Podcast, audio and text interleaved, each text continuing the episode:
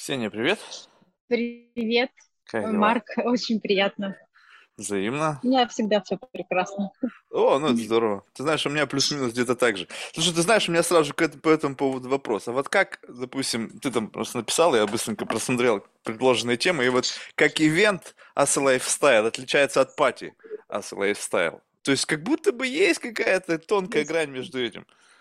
Ивент, это же не только какой-то супер веселая история, это может вообще быть обучающая история. Ну просто если ты в этом живешь, а я в этом, например, уже 10 лет, то э, это занимает вообще 99% твоего времени. И ты хочешь не хочешь, но свою жизнь ты подстраиваешь именно под это. И Э, Короче, это большой, большая даже проблема, мне кажется, для всех ивентеров вообще разделить э, работу, обычную жизнь, личную жизнь, и так, чтобы было время на все. Так что это уже просто образ жизни. Не, ну я понял, но согласись, вот как бы, мне кажется, у людей представление как бы вечеринки, оно, мне кажется, оно смещено в сторону как бы распития спиртных напитков, ну, каких-то там, какой-то там вакханалии, музыки дикой и так далее. На самом деле это же просто какое-то пространство, в котором собраны какие-то люди, объединенные какой-то общей темой. И ивент плюс-минус где-то это то же самое. Но только единственное, что в данном случае, когда кто-то там кайфует, неважно, пусть это образовательное мероприятие, думаю, что люди получают удовольствие от образовательных мероприятий, ты там работаешь. Понимаешь? То есть вот в этом получается вся разница. Тогда вот другой момент. Если какое-то времяпрепровождение в компании людей, 90% времени это работа, то как это не надоедает? Ам, очень легко и просто, потому что у нас не всегда один заказчик, у которого одно, од- монотонные одинаковые мероприятия. Это всегда вообще разные заказчики, разные сферы, разные ивенты, маленькие, большие. Иногда ивент идет подготовкой два года. Вот, например, Олимпиады, когда мы занимались, я присоединилась к этой огром- огромнейшей команде за года два до. Поэтому Надо там полагать. было, знаешь, сколько всего это Конечно, не только то, что прошло, э, по-моему, 7 да, февраля это было открытие, еще, знаешь, во время мы сколько кастингов вообще провели, сколько у нас всего было, и, и каких-то внутренних тусовок, и куча всего. Нет, это все, конечно, очень интересно, но когда тебе 20 там с небольшим, а мне сейчас уже 32, то, конечно, хочется больше какого-то времени, спокойствия, свободы, э, чего-то такого прям вот только для себя. Вот это вот мое время, ребят, меня не трогайте. Слушай, а Вот. если бы вот ты для- сама для себя сейчас сделала какую-то вечеринку, мероприятие, вот, ну прям вот учитывая абсолютно все, твой текущий mindset, усталость, наоборот, какие-то там, не знаю, желания, вот как, как бы она выглядела? Вот что бы это было? Вообще где начинается? Если бы это было лично для меня, я была бы единственным гостем, я бы поехала на Родос кататься на виндсерфинге. Все. Без никого. Что, серьезно? Блин, ну так скучно. парус, волны. Ты так устала вот от людей, что все, в Вот одиночество. такие вот мы скучные люди. То есть это настолько усталость от всего этого, Э, что хочется сбежать и просто уединиться ну, где-то там на лоне природы. Ты знаешь, э, общение вообще в жизни вентера это по большей части общение с людьми, это стрессовая история, потому что все разные, это и заказчики, и подрядчики, и креативные люди, у ко- у которых тоже есть настроение, с которыми тоже нужно уметь разговаривать в какой-то степени. Э- Это вот в моменте, вот, например, я, я от этого получаю удовольствие, потому что я иногда не замечаю, который час, вообще сколько времени прошло, это круто. Но когда вот у тебя проходит проект, вот этот э, уровень адреналина, он просто у тебя вот так вот падает, у тебя уже нет никаких сил, тебе просто единственное, что хочется, это вот полежать, э, поспать, погулять, походить. И на самом деле я, например, быстро восстанавливаюсь достаточно, а, и все по новой. Вот, не считая эмоциональных выгораний, конечно, это самое неприятное, что может быть. Эмоциональное вы- выгорание просто связано с тем, что, э, несмотря на то, что, ну, то есть то, что это работа, то есть что приходится сталкиваться с сложностями, попадаются мудаки, либо там есть какая-то специфическая особенность. Вот, вот можно сказать, вот если говорят, что все, вот у любой работы есть профдеформация. Вот профдеформация у человека, Мгм. который занимается организацией ивентов, это какая? Ну, например, ты можешь прийти на какой-нибудь концерт и сказать, о, тут что-то звук плохой, или что официант не так ко мне подошел, там, не, не с той стороны, не так мне налил что-то, или там, ой, что-то нет, можно было почище вот здесь вот декорации сделать. Вот. И я помню, у меня был случай, это было на, по-моему, года четыре назад на Бали. Мы полетели отдыхать на Новый год. И, в общем, там был, был такой, значит, private beach, ну, частный пляж, это значит, что там есть только ты и больше, ну, гости отеля и больше никого. Но мимо нас ходили пьяные серферы постоянно.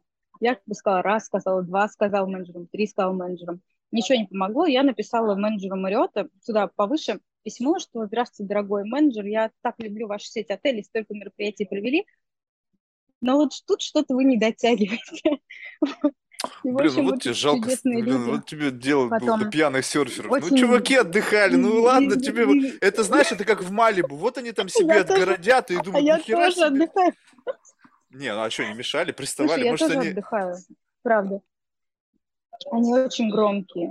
Вот А-а-а. когда ты, ну, представь, вот у тебя прошло там, допустим, за декабрь 8 мероприятий, и ты вот сидишь и думаешь, господи, сейчас самолет, я в него сяду, и мой телефон больше не будет доступен, я, я буду лежать на пляже, мне будет классно. Ты к этому готовишься, это твой ивент, я хочу, я его простроила. Почему я не имею права провести так, как я хочу? Я заплатила деньги за частный пляж. Почему я должна терпеть других серферов? Я вообще не против, я обожаю серферские тусовки, это очень классные, веселые люди. Вот народу туда нужно по-моему, нету понятия Нет. частный пляж. Я не знаю. То есть, несмотря на то, что отели часто заявляют, есть территория... Не-не-не-не-не. Подожди, вот я, я по-моему, смотрел, я, я вникал в это в Малибу, там, вот в этих там Санта-Монике, mm-hmm. там вот эти все истории. Там есть понятие частной территории, но она граничит где-то там, сколько-то не дотягивая до воды. То есть там, в принципе, есть какая-то узкая полоска, где нету понятия частной собственности. То есть, как бы там что угодно может тебе заявлять отель, и если я буду тут стоять, я могу там, знаешь, что угодно делать, ты ну, ничего не можешь делать. У тебя есть там, конечно, охранники, они могут мне там навалять, но, но в принципе, как бы, э, как будто бы вот есть есть вот, ну, то есть водные пространства, они как бы не могут быть частью собственности там отеля, либо еще чего-то. И если там серфер просто по колешке в воде, то, в принципе, может... Вообще, водное пространство не берем, но это был просто мой шезлонг. Я, конечно, так а. глубоко не копала, знаешь, там в территориальное деление частных пляжей, но в моей голове это был частный пляж, я хотела отдыха. Так что нет, ну ты права. просто перфекционист, наверное, уже как бы знаешь, когда ты стараешься сделать, ну то есть мне кажется, это э, когда ты э, работаешь и у тебя есть заказчик, которому нужно угодить, причем тут постоянно между двух огней. С одной стороны заказчик, который хочет, чтобы все было классно, с другой стороны люди, которые пришли и хотят получить удовольствие от самого программы, и ты как бы должна угодить и тому, и тому, и это вот как бы увеличивает градус вот этого перфекционизма и может довести до невротизма. Вот мне кажется, вот эта ситуация, когда ты уже дайте мне вот как бы абсолютно идеальный кейс. Не знаю, я в этом ну, отношении как-то попроще, есть, мне кажется. Ну, тоже, знаешь, заказчик заказчику рознь. Есть заказчики, которые вообще все понимают и на релаксе. У меня были такие классные заказчики, которые, ну, они примерно моего возраста, ребята, и они как бы все понимают. Если там что-то, например, идет не так, не, не запланировано, ты говоришь, слушай, вот так не получится, смотри, есть вот столько решений. То есть я не прихожу и не говорю, вот этого не будет. Э, у тебя ничего, там, все, ивент провалился. Нет, я прихожу и говорю, слушай, вот у нас там, не знаю, лошадь испугалась, не выйдет на сцену, сейчас вообще от балды говорю условно, вот смотри, вот у нас есть вот такие решения. Все, он говорит, да, классно, давай выберем вот это решение, идем дальше. Есть такие заказчики, которые, ну, это, в частности, это касается больше государственных компаний, вообще не буду называть, вот они все очень сильно, знаешь, боятся, как бы, когда идет что-то не по плану, потому что им это нужно объяснять руководству. Вот. И как бы ивент – это живой организм. Это вообще может случиться все что угодно, абсолютно. Вон на Олимпиаде кольцо не раскрылось, как бы всегда раскрывалось, а тут не раскрылось. Ну что, что делать? Вон футболки потом выпустили с этими нераскрытыми кольцами, денег заработали, классно же. У меня тоже такая была футболка, мне подарили. А, ну ты больше работаешь, я так понимаю, с корпоративными клиентами, да? То есть это мероприятие для компаний, для каких-то государственных и бизнес-структур, либо ну, бывают и частные какие-то мероприятия? У меня разные были. Я вообще начала больших э, шоу, потом ушла в корпоративный мир, подумала, ну, пару месяцев, посмотрю, что это такое, осталось там на 7 лет, и потом каким-то чудом, ну, как-то меня вот занесло в Дубай, и тут уже как бы большие проекты типа Экспо, и вот сейчас мы тоже делаем, в частности, какие-то, ну, вот большие, больше шоу мероприятия, потому что, если честно, вот корпоратив, где все там сидят, набиваются, я абсолютно не люблю. Этого у меня было очень много, и к сожалению, не очень много вот такой интеллигентной публики, с которой мне очень интересно. Вот из частных мероприятий а, мне было очень мало. А, вот одно, которое запомнила, это был день рождения одного человека, мужчины, и он захотел провести как-то не типа где-то сходить там погулять на вертолете там или еще что-то. Мы ему делали иммерсивное шоу, там, поэты 20 века, салон Лили Брик, вот это было круто. Ну, то есть это прям для меня это было интересно, потому что а, я сама, когда попала вот в эту атмосферу, потому что я видела много репетиций, но когда я пришла как гость, и мы, естественно, тоже были как бы в костюмы одеты, организаторы, и это было, блин, круто, я думаю, да, вот это не зря, ну, вот эмоция есть, потому что я себе иногда задаю вопрос, а зачем, почему я вообще это делаю, вот недавно у меня посчастливилось тут делать один проект с ребятами в Дубае, это съемки про всяких талантливых людей, которым дают какие-то гранты, и а, они развиваются, кто-то там, не знаю, из резины асфальт делает какой-то там, который чуть ли не жевать можно, ну, я сейчас все, естественно, утрированно говорю, вот, я думаю, блин, вот они что-то делают, вот они, да, маски, маски для лица там вот эти делают а, из какого-то материала, который вообще мне не вредит. Я думаю, блин, вот это же классно, вот же супер. А я-то что? Ну вот, а я что? Пришла, там что-то организовала, там вот их там сняли, сделали классные, классные видео, и что? И вот мне сказал один из продюсеров, говорит, ну вот смотри, если бы тебя не было, например, и нашей команды не было, а о них бы никто не узнал. И я думаю, mm. точно, ну, правда же, ну как бы есть... Э, То есть тебе важно, чтобы вот была какая-то миссия в жизни, да, чтобы чтобы когда Конечно. вот книжка подойдет к концу, чтобы, чтобы было там какая-то запись, что не зря ты пришла в этот мир. Ну, мне кажется, мы все не зря приходим, просто не все знаем зачем. Вот, наверное, нужно узнать. Мне, знаешь, э, понравился э, классный анекдот Конечно, совершенно мне недавно. прожить так, чтобы было прикольно. Мне недавно mm-hmm. понравился анекдот офигительный. Да-да-да. Как бы, э, значит, э, по-моему, ну, я, я плохо рассказываю анекдоты. Давай сделаем, что как будто бы это история, чтобы не, не делать это какой-то комедийный зарисовку. В общем, mm-hmm. а, и буду перевирать, как запомнил. В общем, чувак как будто бы то ли умер, то ли, в общем, что-то с ним произошло, и он, значит, уже там, на сме... ну, как бы в чистилище или где там, приходит к нему, значит, э, какой-то там архангел, или... и он, знаешь, между делом, слушай, ну а в чем смысл моей жизни был? Ну вот я вроде как бы что-то пожил, а он говорит, ты реально хочешь знать? Говорит, ну так часто вроде как уже нечего терять, вроде как бы хотелось бы понять, в чем смысл бы ему по жизни. Он говорит, ну смотри, помнишь ты как-то ехал там в поезде, там, не знаю, Москва-Херсон? Он такой, ну что-то вроде как помню. Он говорит, а помнишь, ты вот захотел есть и пошел в вагон-ресторан? Он говорит, ну, что-то припоминаю. И там, говорит, девушка еще такая симпатичная была. Он говорит, да-да-да-да-да-да-да. И как бы такой, знаешь, сидит. Он говорит, а помнишь, она тебя соль попросила передать? Он говорит, ну. Он говорит, ну вот. Ну, слушай, ладно. Вот, э, кстати, в защиту этого, этой истории, не буду называть анекдотом, все, короче, происходит на случайно. Вот сто процентов. Да, но понимаешь, как бы, мне кажется, ну, спонтанные. да, но люди некоторые, они думают, что они пришли в этот мир творить чудеса, понимаешь, менять мир к лучшему. Нет, а может быть, просто соль вот. передать.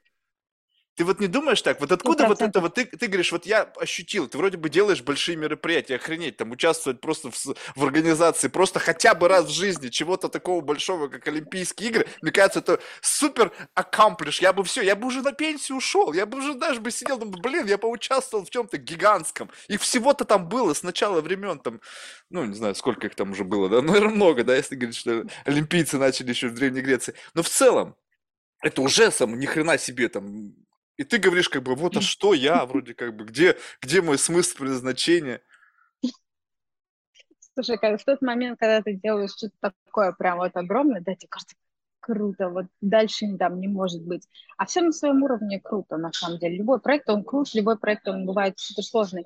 Но если мы вернемся к смыслу жизни, то мне кажется, что вот мы когда сюда пришли вот детьми, мы нас вообще ничего не парило, нам вообще все было интересно, нам было все весело, классно, здорово, не получилось, пошли дальше, попробовали другое, попробовали все, и потом как бы с возрастом мы этот навык потеряли, и мне кажется, нам просто нужно вернуться к этому к этому ощущению, что я просто кайфую, потому что вот я просыпаюсь, у меня все классно, да, у меня там есть работа, куча всяких там звонков, я устаю и так далее, но все равно нужно вот искать вот эту вот я даже не знаю, как видишь, у меня, у меня даже такая эмоция идет, что мне хочется просто, Любопытство. просто все были, Любопытство, были чтобы что... понимаешь, радость. А, счастье? Просто, либо, либо просто, чтобы было, было искреннее вот, любопытство, любопытство не, по, не, посещало, не покидало тебя?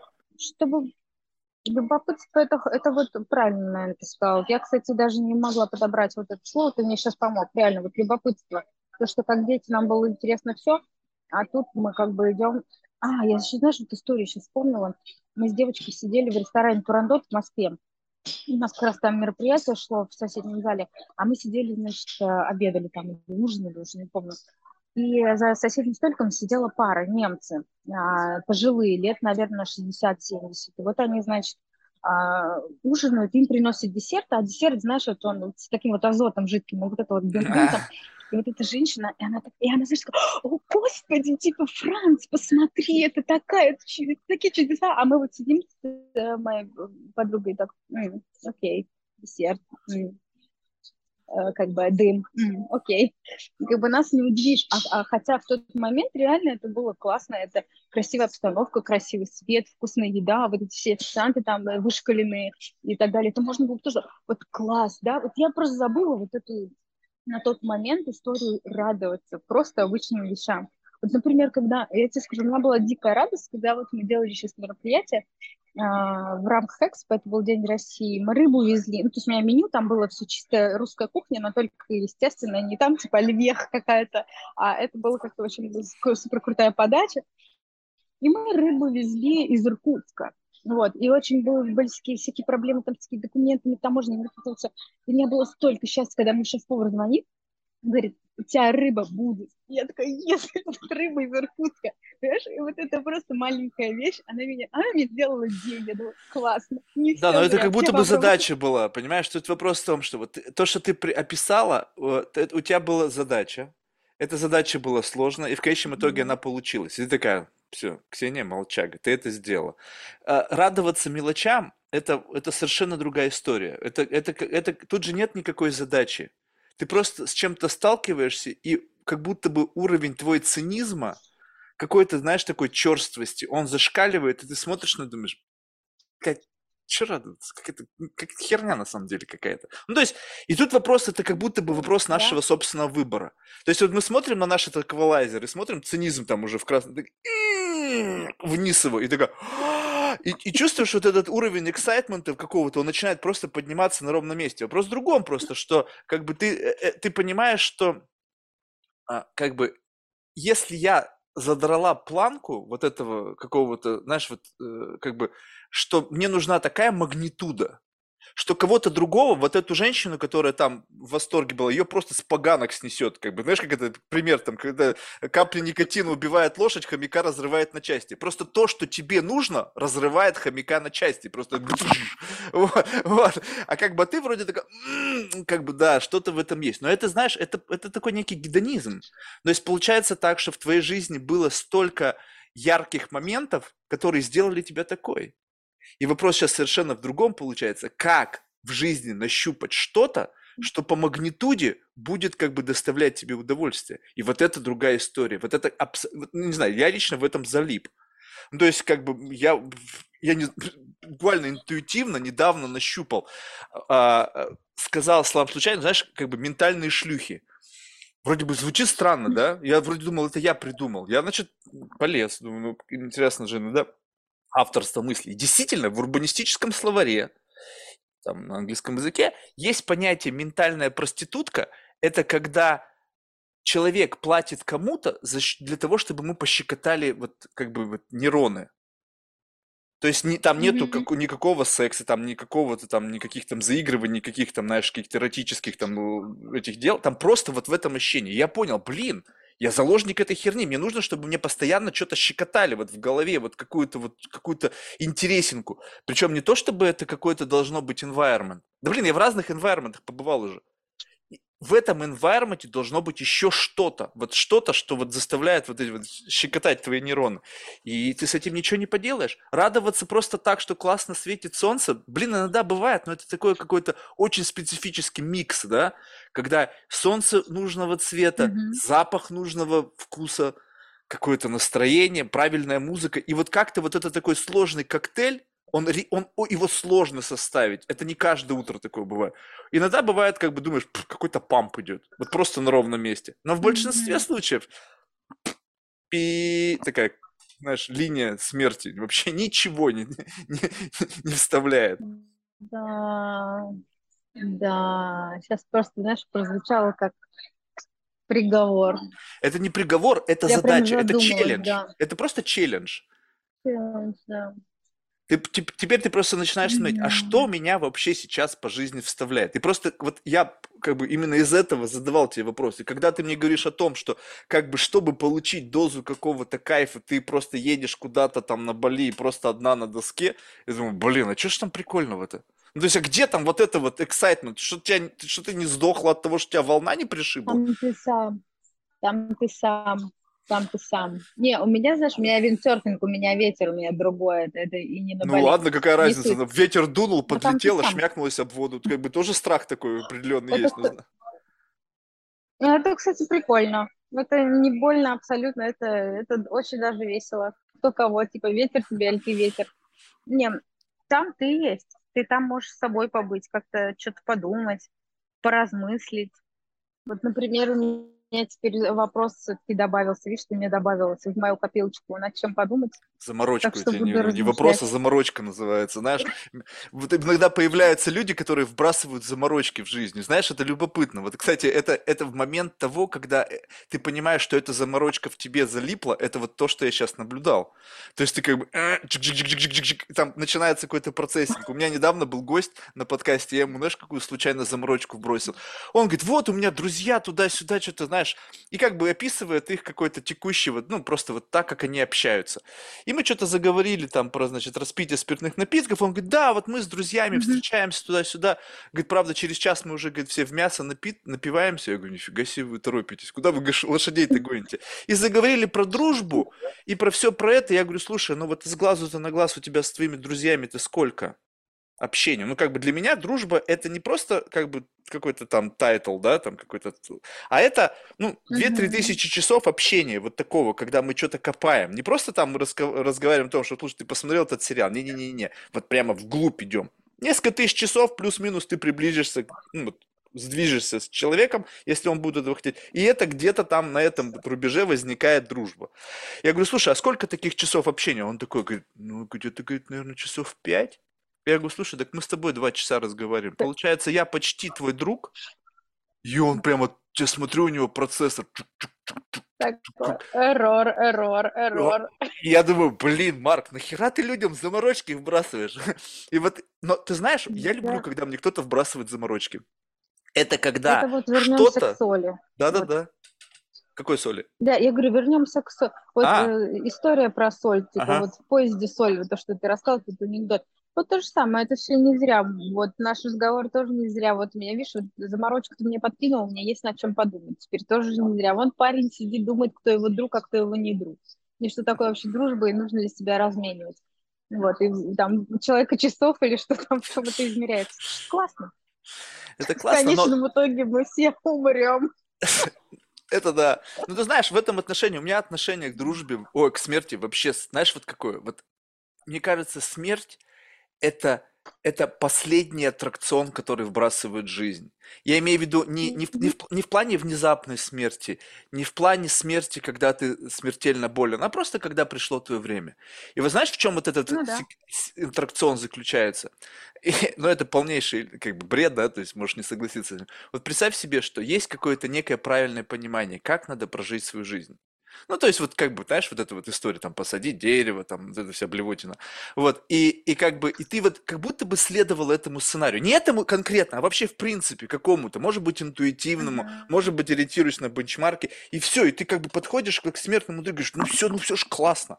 Ну я все сделал, вот Мгм. accomplished, вот дети довольные, внуки, все там со слезой на глазах провожают патриарха семьи. И в самый последний момент тебе говорят, слушай, ну и потратил же ты на хуйню свою жизнь.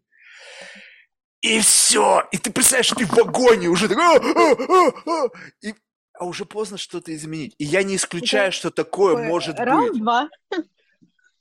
Вот Да, представляешь себе может вот быть, так. конечно. ну, И поэтому заморачиваться на то, Ну, чтобы как бы да. делать свою жизнь лучше, это абсолютно вот как бы лотерея.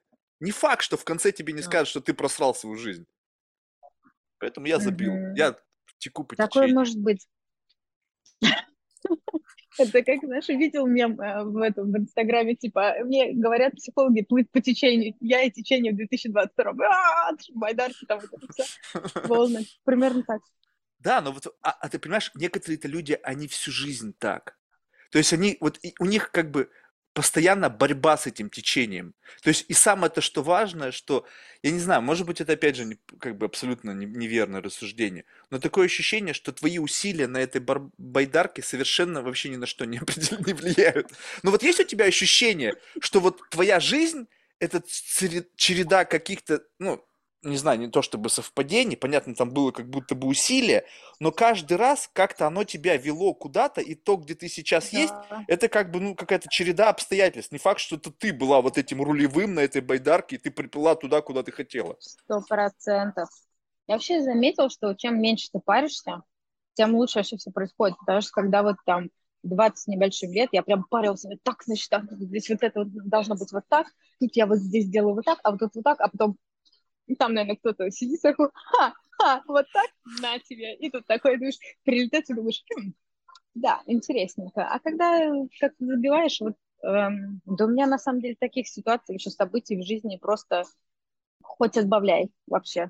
Все случайно, короче случайности не случайны, вот. Но когда, знаешь, потом э, оглядываешься назад и смотришь, «А, да, это вот я там пять лет назад познакомился с тем-то чуваком, а он мне вот это вот там, а потом я оказался там, и вот его внучатая племянница мне позвонила, вот, и вот таких у меня историй много.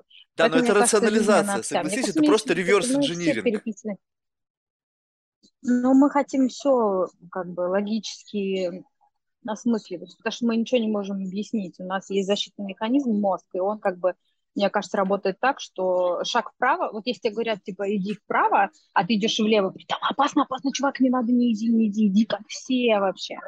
Вот, и, конечно, вот, наверное, одним, кстати, мне кажется, смыслов или задач каких-то в жизни нужно выбрать какой-то свой путь и идти, как тебе нужно. Это не всегда просто, это не все могут, и у меня не всегда тоже получалось. И как бы э, в те моменты, вот я на самом деле по ощущениям могу сказать, что да, когда я поступала так, как хочу я, как вот э, мне там казалось, там, хватит стоп, и идешь дальше. Блин, это круто. Это реально круто, и вообще все как-то поворачивается, круг общения меняется, все меняется. Такой типа, э, помнишь, в детстве была на Денди игра черепашки-ниндзя, и вот ты проходишь там боссов, они сначала какие-то маленькие, а потом ты до самого главного доходишь. Вот, мы до самого главного не дошли еще, но вот у меня примерно так, например, ситуация по жизни, что, окей, level пройден, идем дальше.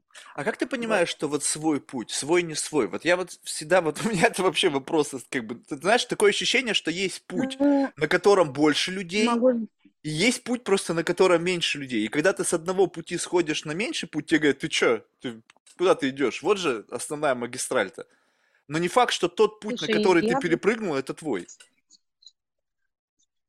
Я могу тебе сказать, что, ну вот по своим да, ощущениям, что если э, у меня в теле все спокойно, нет каких-то а, простуд или головных болей, или там у меня это, например, я очень ощущаю в животе, вот прям вот, вот в этой части, особенно в области солнечного сплетения, что мне там плохо, я не там. И вот у меня были такие ощущения, и я их на самом деле вот пока вот в Москве жила, там последние, наверное, года полтора я прям очень подавляла, думаю, да нет, все же нормально, там, тут классно, вот тут все есть, есть работа, есть там, э, ты живешь классно, друзья, все такое, но внутренне я ну, не то, понимаешь, вот не то. А потом, когда уже оно припекло, и когда ты думаешь, все, я поступлю сейчас вот так. И когда ты такой говоришь, я вообще, мне кажется, королева по этим а, сжиганию мостов и хлопанию дверьми. Вот, это я точно умею делать.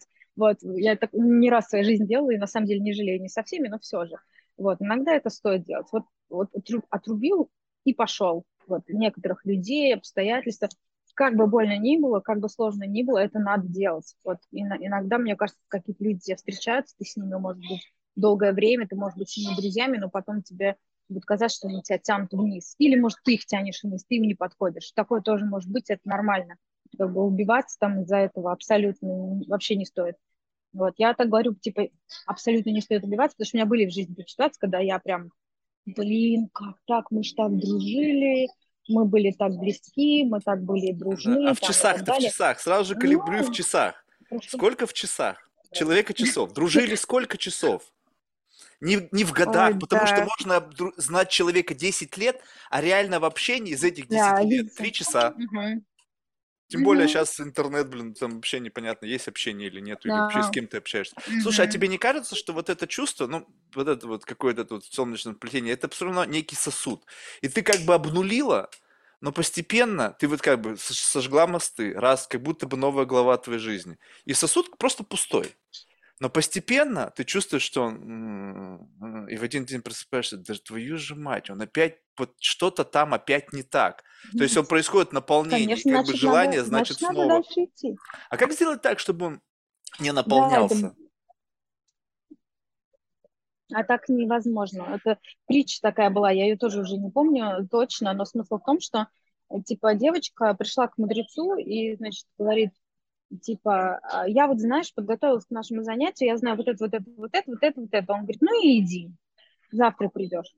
А приходит второй, третий, четвертый день, неделю, месяц. Вот сюда, говорит, я подготовилась, я знаю. Э, И он же говорит, ну иди, мне нечего тебя научить. И она говорит, ну как же так? Ну я же ведь готовилась, я же там уже всю библиотеку сельскую прошерстила, как же так? А он мне говорит, ну слушай, ну я же вот... А, он говорит, возьми, говорит, чашку. Она берет чашку, говорит, налей воды. Вот, он говорит, «Вот, ну вот, говорит, в чашке есть вода? Он говорит, есть. Говорит, а налей еще воды? Он говорит, не могу. Он говорит, а почему? Он говорит, ну, потому что там есть вода. Он говорит, ну так же. Вот, в полный сосуд я ничего не налью.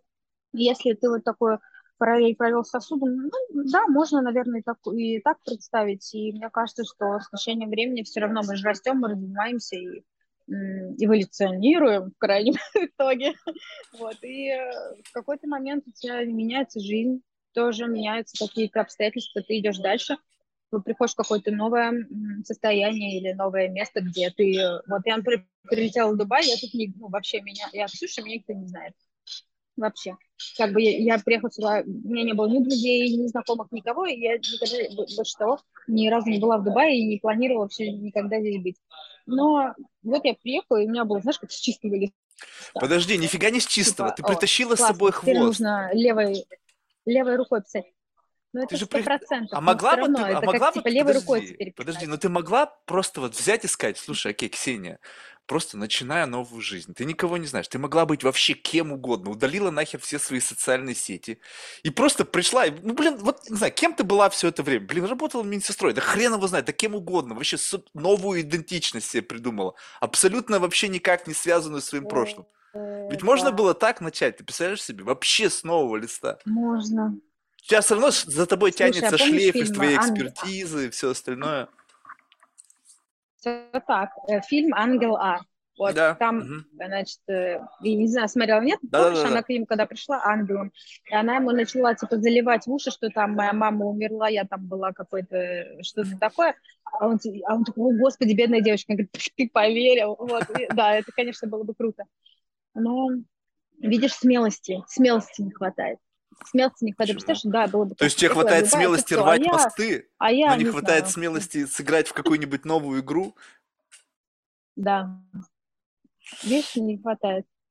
Не знаю, мне нравится. Я был когда-то, когда был рассвет этих метапов, я постоянно прикидывался. Ну вообще, кем, что мне в голову приходило? Ну понятно, что в рамках вот контекста, знаешь, вот эти появилось метапы, и там всякие, значит, тусовки такие, микро, микро-баблы, они там объединенные какими-то интересами. Я приходил там на всякие гик-пати, там на всякий вот этот порожняк, причем чем это было для меня более вирт, тем мне туда больше хотелось, потому что, ну как бы, если я бы пошел туда, где, в принципе, у меня есть какой-то интерес, то но я очень скоро понял, что мне не хватает способности мимикрировать. Ну, то есть ты как бы, если ты приходишь, и там люди прошиты, представляешь, ты приходишь в такой гик-пати, там какие-нибудь фанаты Гарри Поттера. Ну, там, я не знаю, ну, то есть ты должен быть немножечко стряхнутый на эту тему, да, и, и как бы, и люди, ну, они же видят, как бы, что ты что-то тут не то, какой-то дизальянс. Я очень понял, что тут нужно постепенно, нужно учиться, учиться мимикрировать бабл.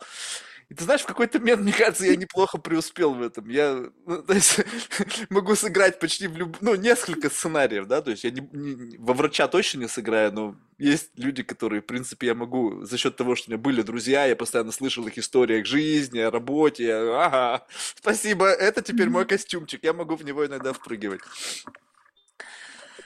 Вообще жизнь, мне кажется, на самом Похоже деле... на игру какую-то, да. А жизнь игра. И все люди в нем актеры. Просто на самом деле, как бы люди забывают об этом иногда, и они очень серьезно относятся ко всему.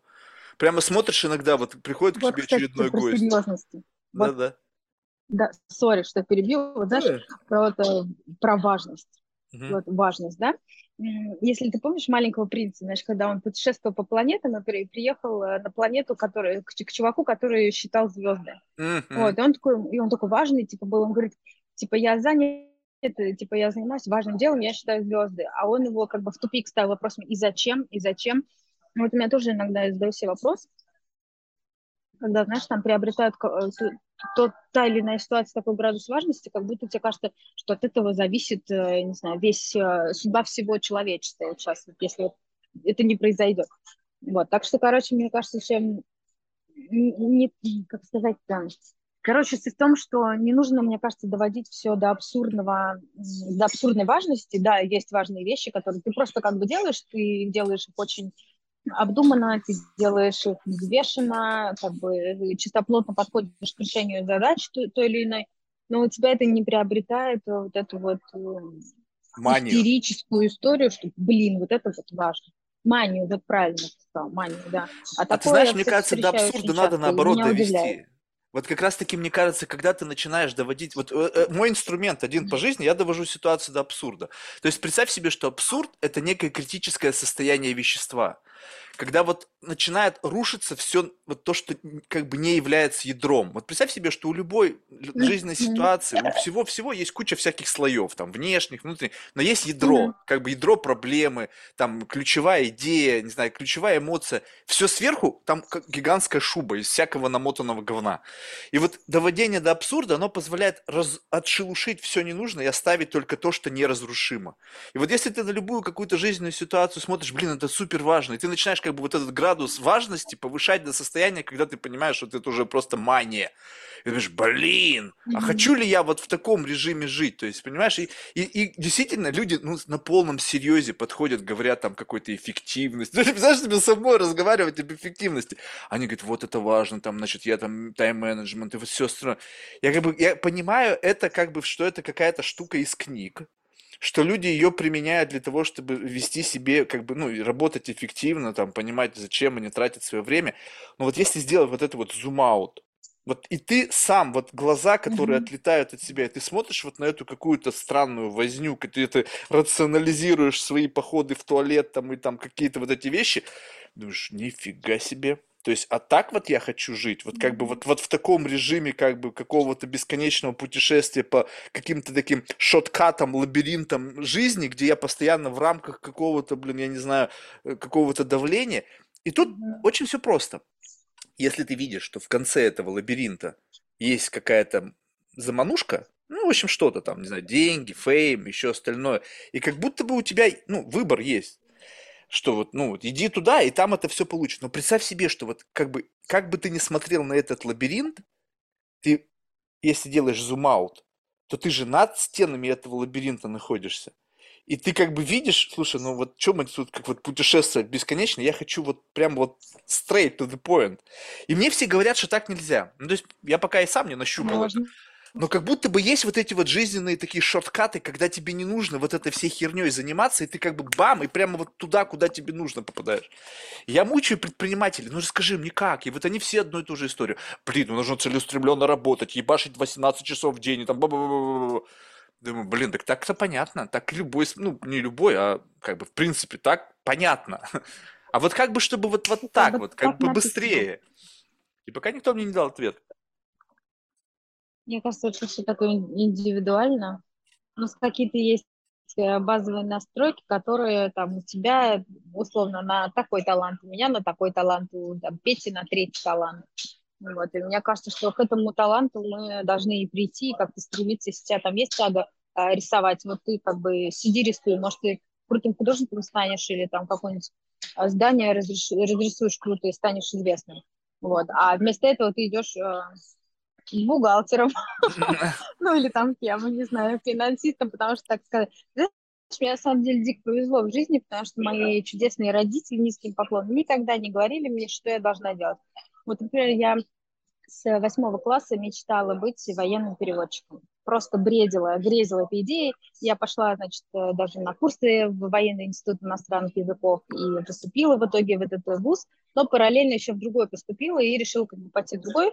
Я не знаю, вот опять-таки я определилась, да, вот мне еще тогда дядя мой сказал, он просто был военным, вот, и он мне говорит, когда я пришла посоветоваться, вот, что бы мне выбрать, да, потому что я туда и туда поступила, он мне тогда как раз сказал, ну вот, типа, что, что лучше, типа, синица в руке или журавли в небе? Я говорю, какая журавли в небе? Вот, и как бы он говорит, ну, тогда ты знаешь, что делать. Я пошла в другой вуз. И вообще ни разу не ошиблась, потому что те, кто со мной ходили на курсы, там, ну, как бы не совсем то, что я себе представляла. Вот, это, ну, не... Как бы мне казалось, такой, знаешь, романтика. У меня есть только один вот представитель вот оттуда, кто с нами там учился, мальчик. Он прошел, конечно, много всего. Он переводчик там с арабского языка и как бы побывал во всяких вот этих вот, знаешь, точках, но не удалось, наверное, полгода назад, как-то опять мы вышли на свет, друг с другом так немножко поговорили, вообще другой человек, знаешь, с другим вообще мировоззрением, потому что когда я тут себе представляю вот эти вот там, что тут, всю вот эту вот э, кухню, что, что у них там происходит, да, но в горячей точке, когда от человека ты видел, и я думаю, да. А тебе не кажется, что с точки зрения матрицы ты нарушитель? Вот представь себе, что, вот согласись, ну сколько тебе было лет, когда ты хотела стать военным переводчиком? Ну совсем ну, юный еще. Сколько? 14, ну, ну, то есть, ну, согласись, ну, такая еще как бы юный такой нежный возраст, когда, в принципе, как бы такие глубинные мысли, если они и посещают, то они явно откуда-то не из, ну, то есть откуда-то из странного места, из какого-то непонятного лимба, где еще рационализировать природу своего желания невозможно. Ну, в 14 лет девочка хочет стать военным переводчиком. Переводчиком. Это же, ну, как бы, ну, ну согласись, это странно. Ладно, там у тебя может быть родители да. военные, там, либо там какой-то, не знаю, что-то, какой-то там травматический experience. Тогда еще можно представить. не военные, кстати. Вот. И получается так, что как будто ты пришла в этот мир с неким таким, знаешь, предназначением. То есть такой есть некий, некий наверху э, отдел э, как это, проф, профориентации. И вот они там эмбрионы, знаешь, так, так, что у нас есть? Ага, что нам нужно? Нам нужно и там, а там есть отдел э, статистики. В отделе статистики. Так, в этом году нам надо выпустить там 50 тысяч военных переводчиков. Так, смотрим, кто у нас в эмбрио. О, замечательная Ксения. Бум! Ей закачивают программу, и ты приходишь в этот мир, и такая в 14 лет, я хочу стать военным переводчиком, я хочу стать военным переводчиком. И такая, все вроде как бы в елочку, все правильно, но вдруг в какой-то момент какая-то Ксения там рождается субличность, ребелиан такой, знаешь, нет, я проснулась, какой нахер военный переводчик, вы что гоните? Какой, вы что, блядь, хотите, чтобы я сдохла раньше времени, где-нибудь там под пулями, где-нибудь какой-нибудь горячий, не-не-не, я пойду, и, и пошла ты куда-то с путем. И там наверху такие, так, нарушитель, пи-пи-пи-пи-пи. Мне кажется, вот это... Ладно, если бы, кстати, я была бы нарушителем для них, меня бы уже давно списали. Вот, кстати, про там странность. Вот, я помню сейчас э, историю, значит, первый класс, линейка, э, нас э, попросили выучить какой-то стих рассказать, и вот э, все рассказывали, типа, уронили Мишку на пол, что-то там, вот это вот все там, школа моя учительница. Вышла, значит, Ксюша, мне было, я пошла в школу, мне, было, мне только исполнилось 6 лет в июне, и э, я пошла в первый класс, и, значит, я рассказывала стих, он короткий, не рассуждай, не хлопачи. Безумство ищет, глупость судит. Дневные раны сном лечи, а завтра быть чему, то будет. Живя, умей все пережить. Печаль, и радость, и тревогу. Чего желать, о чем-то жить. День пережит, слава Богу. Вот потом к моей маме подошли, подошла учительница, говорит, у вас ребенка все хорошо. Мама говорит, все отлично моего ребенка. Это знаешь, это классно. очень напоминает мне мою жизнь. Меня бабушка в 4 года учила песня «Вещим Олеге». Я ее до сих пор в кошмарах вспоминаю. Ты что думаешь? И когда я пришел в школу, я тоже... Олег.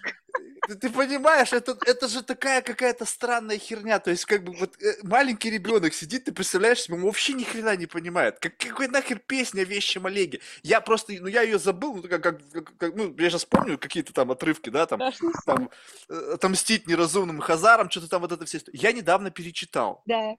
И как бы вот уже спустя там, знаешь, ну, 30 с лишним лет, я возвращаюсь к этим строкам, я думаю, нихера себе, ты представляешь, чему меня учили? Ведь наверняка меня еще спрашивала бабушка, что ты понял, да. что ты из этого извлек. И там вот такое какое-то желеобразное в голове что-то. И вот представь себе, вот а что сейчас? Вот что сейчас люди с чем, как, с какими вообще вот они взаимодействуют материями? Дети с какими материями взаимодействуют. Я приезжаю к своим племянникам, я смотрю, у них там какие-то там, не знаю, Roblox, там какая-то херня. Вот чисто какая-то вот реальный метаверс. Там Roblox не... крутая штука, кстати. Не, я, я не знаю, Roblox. крутая, Сейчас не объясню. крутая. Я не знаю, что даже как бы... Что бы было с тобой и со мной, если бы в нашем детстве был Roblox? Вот ты можешь себе представить такую историю? мы, у нас, мне кажется, наш мозг к этому не был готов. У нас все с, с поколениями дети То есть, другие. То есть песня о вещем Олеге, он был готов? Ты серьезно? Знаешь, мой мозг даже был готов, на мозг в 6 лет был готов к товарищу Нетте «Пароходу и человеку» Маяковского. Это, между прочим, на два листа, как бы, понимаешь? Вот, но, кстати, надо сказать, я еще и плакала в конце, потому что я проникалась во всю вот, вот это, понимаешь? Вот. вот, но Вообще, короче, да, это, конечно, трэш, вообще трэш. Не, я тоже смотрю, например, на свою крестницу, она когда была, ей сейчас 12 или 11, э, да, что-то такое. И вот она э, в детстве там смешарик смотрела, вот какие-то такие истории. Я помню, когда вот один из них там улетел в космос, он вот распла... она реально плакала, она переживала. То есть... А я вот, мне кажется, покажи мне смешариков в детстве. Не, не знаю. Как-то. Мне, мне нравится Вовка в Тридевятом царстве. Вот да, но ты понимаешь... Ну вот... что, и есть за меня будь? Ага. Да, но ты понимаешь, я просто недавно тоже как бы подарил своей племяннице там на день рождения книжку, э, знаешь, такую классную, mm-hmm. русский сказок. То есть она уже по-русски очень херово говорит. Вот, и я думаю, ну надо же как-то сохранить, знаешь, вот это. Ну не знал реально, что подарить. И знаешь, я просто открыл и стал читать, и там же вообще галимый трэш. Там волк козлят съел, там mm-hmm. вспороли брюхо. И думаю, вашу мать. То есть как бы вот сейчас, вот как бы, ну, то есть сейчас возмущается, что вроде как бы вот, э, ну, в общем, градус вот этой как бы адап... ну, с одной стороны, есть контент там со всякими там плюс там 16, 12, там непонятно, да, но нам-то тоже вбрасывали трэша, будь здоров, то есть такого какого-то очень специфического, mm-hmm. расчлененкой там с поеданием там младенцев. Там. процентов. Да, ты прав, потому что на самом деле вот меня всегда удивляло вот, на уроках литературы, что какой-то чувак там, у него была неразделенная любовь, он накатал стих, а я должна в нем смысл искать? Какой нафиг смысл? Или посмотри сказки, там, русалочку сказку. Она отдала за мужика голос. Чего? Или там а, Алладин и как, какой Жасмин. Он ее обманывал, она за него замуж вышла. Представляете, даже этих мемов он в Инстаграме куча. И это правда, реально так. Если посмотреть, кто там, куча всего как бы красавица и чудовище, влюбилась в похитителя, как бы как-то там синдром этот называется. Да-да-да, стокгольмский. Стокгольмский или как-то. Вот, но, да, но это же как бы трэш. Короче, не, есть, конечно, там крутые вещи. Я люблю читать, вот, например, одна из моих любимых книг – это «Ночь в Лиссабоне» Эрик Мария Ремарк. Вот. Э, про жизнь. Вот прям про жизнь. Почитай, потому что то, что многое происходит сейчас с людьми, которые уезжают из России, происходит с ними. Вот почитай это прям как почти через, через строчку будешь подчеркивать. И, Реально такая книга. Ну, он писал о, о жизни, тяжелой жизни, которая была тогда. Я вч... буквально на днях посмотрел фильм, по-моему, по-русски его называли «За пивом». Там про э, чувака, который отправился ну, такой, знаешь, раздолбай типичный такой, знаешь, из neighborhood такой. Вот и он отправ... и, э, была... был Вьетнам, и он отправился просто какой-то crazy idea, знаешь, отправился э, из Нью-Йорка отвезти пиво людям во Вьетнаме. И как бы как произошла трансформация того, что он, значит, был провоенно ориентированный. Кстати, очень такая актуальная тема на самом деле. Я не знаю, это они специально американцы сняли или это они просто как бы, знаешь. И тема, и тема такая, типа два лагеря. Причем даже рас, раскол внутри семьи, что там был очень же рассвет пацифизма, да, вот эти Greenpeace, вот эта вот вся история, там, когда люди против, мы против войны, там, ЛСД, в общем, все классно. И вот, а он был как бы с позиции американцев, что мы спасаем нас от как бы гнета каких-то коммунистов, которые находятся во Вьетнаме, и вообще на самом деле там многие из них не знают, что вообще существует Америка, в принципе. Но они как бы борются с каким-то врагом, там, знаешь, каким-то. А те думают, что это империализм, то есть насаждение как бы демократических каких-то идей, там где-то, ну, какие-то зоне интереса, там непонятно какие интересы и так далее. И он, значит, был, своя сестра у него, значит, в числе вот этих вот э, ориентированных за добро и там против войны, а он наоборот такой, знаешь, я патриот Америки, хотя сам на фронт не идет по каким-то соображениям. Отправляет своих друзей, типа, да давай, ты что, это же классно, ты же за Америку. Ну и потом начинают приходить гробы, и он, значит, как бы понятно, что он расстроен, и туда-сюда, и идея у него ложная, что я приеду к нашим пацанам туда, поддержать их, как бы дать им пиво, как бы, знаешь, вот сказать, что мы вас благодарим за ваш вот этот вклад, за вот за борьбу за Америку, за вот это вот. И он, значит, приезжает туда, и каждый раз он наталкивается на то, что там вообще совершенно не то, о чем он думал. Ну, я не буду раскрывать детали, потому что, ну, блин, классно сняли Apple, они что-то знают. Вот я тебе клянусь. Они, видимо, настолько изучили нас через вот эти штуки, что они как бы что-то там они понимают, где вот триггерит. И я вроде бы давно уже фильмы, ну, как бы смотрю, знаешь, как, ну, какая-то очередная херня. Но, блин, каждый раз, когда выходит фильм, почти каждый раз Apple, я говорю, блин, они во мне какую-то новую эмоцию пробудили. Я не знаю, это такой какой-то когнитивный хакинг. И легкий, и классный, и в то же время там какая-то глубина есть. Так редко такие фильмы. Блин, разрекламировал, платите мне бабло, Apple. И вот, и вот когда ты понимаешь, что вот наша жизнь, она вот такая. Я в один момент просто жизни понял, что все, что ты смотришь, это условно 2D. Ну, то есть, если ты веришь своим глазам, то как бы и плюс туда постоянно что-то вбрасывают формирование этого имиджа. Это еще не все. Все 3D. Ты должен другой угол обзора всегда смотреть, но для того, чтобы взглянуть с другой стороны, тебе нужен кто-то. Сам ты в этой ситуации не сможешь оказаться. Ты не сможешь сместить вот эти истории, посмотреть на себя со стороны, там, посмотреть там, бла-бла-бла, все bullshit. На себя можно посмотреть со стороны только в ретроспективе времени. Вот мне недавно сказали, да, вот тут можно. Когда ты берешь и бросаешь взор на себя, там, на 10 лет назад, и у тебя достаточно задокументировано, как ты выглядел mm-hmm. или что ты делал. А вот если в моменте ты хочешь на себя посмотреть, ха, ну, да. давай, попробуй. Что ты увидишь? Увидишь ровно то, что есть. Mm. Ничего ты другого нового не увидишь. И поэтому да. кто-то нужен, чтобы тебе показал это. А, я сейчас э, книжку читаю, она называется, не знаю, как по-русски, по-английски называется The Why Cafe очень интересно про типа чувака, который поехал на отдохнуть на недельку, и у него, значит, э, а, попал в пробку, из-за пробки пришлось, значит, поменять э, свое направление, он заблудился, и а, бензин заканчивался, он уже там э, дело к ночи, и, значит, он голодный, холодный, и смотрит, набрел, значит, на кафе. И он приходит в это кафе, ему дает меню, и первый, первый из вопросов, почему ты здесь? Или типа, зачем ты здесь? Вот, ну и э, как бы сначала он думает, э, здесь в кафе, я зачем? И потом э, как бы оказывается, что как бы почему-то здесь на земле. И как раз то, что ты рассказывал, что там у нас а, вот это воздействие оказывают, это бесспорно так. Вот они тоже на эту тему рассуждают очень много, пока не дочитала, но дико интересно, и как бы тоже на, на подумать, знаешь, на подумать где-нибудь под парусом от, от Родоса к берегам Турции.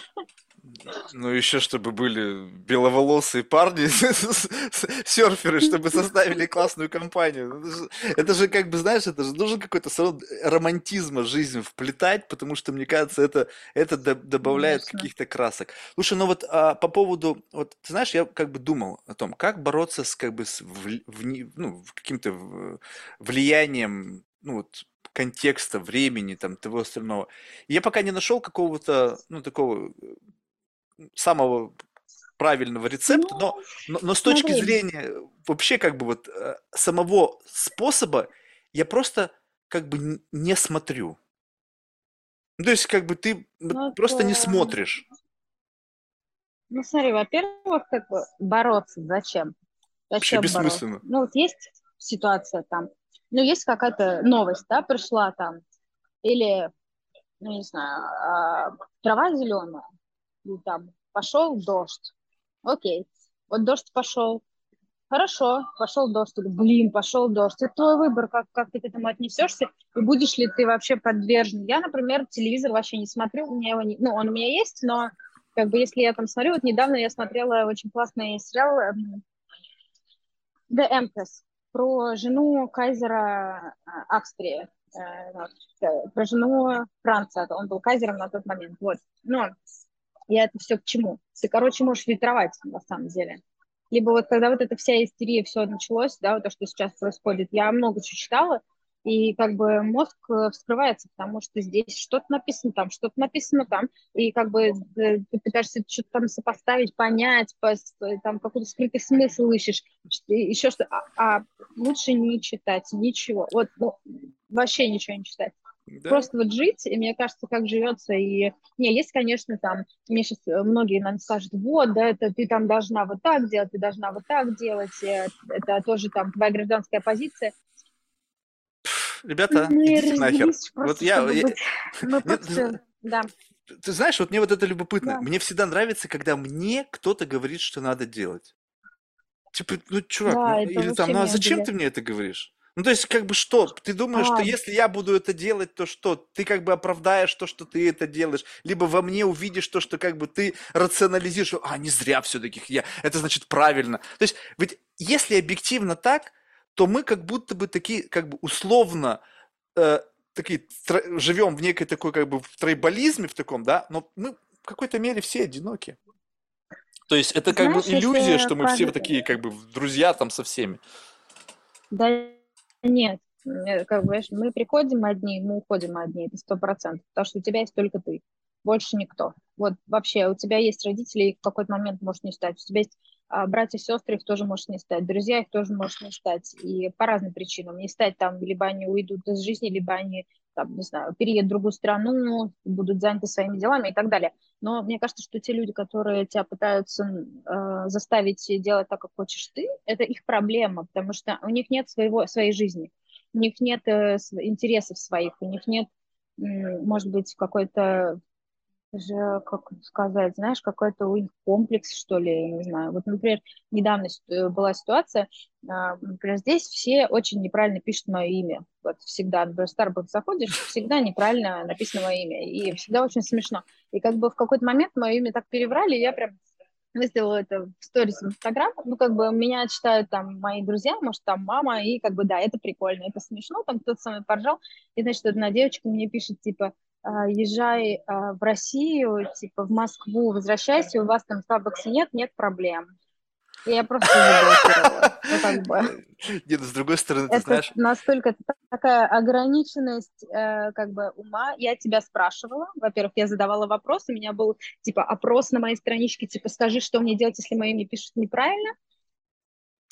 Слушай, ну бы... вот подожди, а можно попытаться, вот, вот, вот в этот самый момент, я, я обожаю эти моменты на самом деле, когда кто-то мне что-то так. говорит, и у меня начинает вот немножечко сбоить. Ну, то есть, как, я говорю, а как ты к этой мысли вообще пришел? Ну, то есть, получается так, что как будто бы был один контекст того, что происходило в твоей голове. Кто-то из своего контекста почему-то смотрит на тебя. То есть у него почему-то фокус его внимания не своя жизнь, а то, что ты там в сторис выкладываешь. И почему-то этого человека это триггерит. Ну, то есть, и причем триггерит еще с какой-то вот каким-то говном постарел.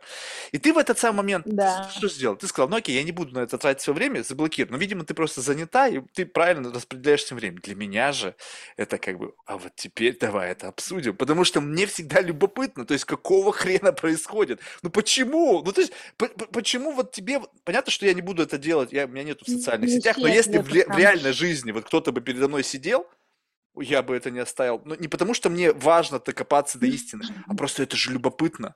Ну, ну, ну нет, ну ты понимаешь. Ты знаешь, вот в этом плане я тоже такая же, но это касается, например, там, у меня мама очень веселая вообще женщина, обожаю ее, она мне говорит, Ксюш, там, тебе, это, тебе надо сделать прическу, например. У тебя там мне было лет 18, 20, там, 23. Я говорю, а зачем?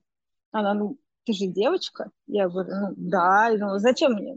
Зачем мне это делать? Зачем? Вот, и тоже, помню, там, недавно я тоже прилетала к родителям, и мама такая говорит, ну, хотя бы хвостик, что ли, сделай, ну, типа, ты же девочка. И мой брат говорит, ребенку 32 года, мама, что ты от нее хочешь? Не, ну для мамы ты всегда будешь девочкой. Ну, ставила, знаешь, такой этот это понятно, но это, это просто такой пример, который я могу привести, когда я там, например, говорю, а зачем, а зачем, а кому от этого будет лучше, тебе будет лучше, а, а мне, а мне вообще не надо, мне нравится, когда я хожу там, не знаю, с непонятной вообще чем-то на голове, вещи классно, мне не, не, не парит. Не, понимаешь, почему, что меня в этом драйвит? Потому что, мне кажется, многие люди, они, э, ну, то есть, когда я сам себя ловлю, я, я редко делаю какие-то, знаешь, какие-то, знаешь, указания людям, типа, почему ты так живешь, как бы, ну, не, блин, даже сложно себе представить. Но, допустим, когда разговор идет, и знаешь, кто-то, я чувствую, что он не делится своей жизнью. Ну, то есть, мне нравится, у меня есть семья, Мгм. знаешь, замечательные дети, там, я вообще кайфую. Он Мгм. говорит, Марк, тебе точно нужно завести жену, семью, детей. И как бы, знаешь, такой некий пушинг идет.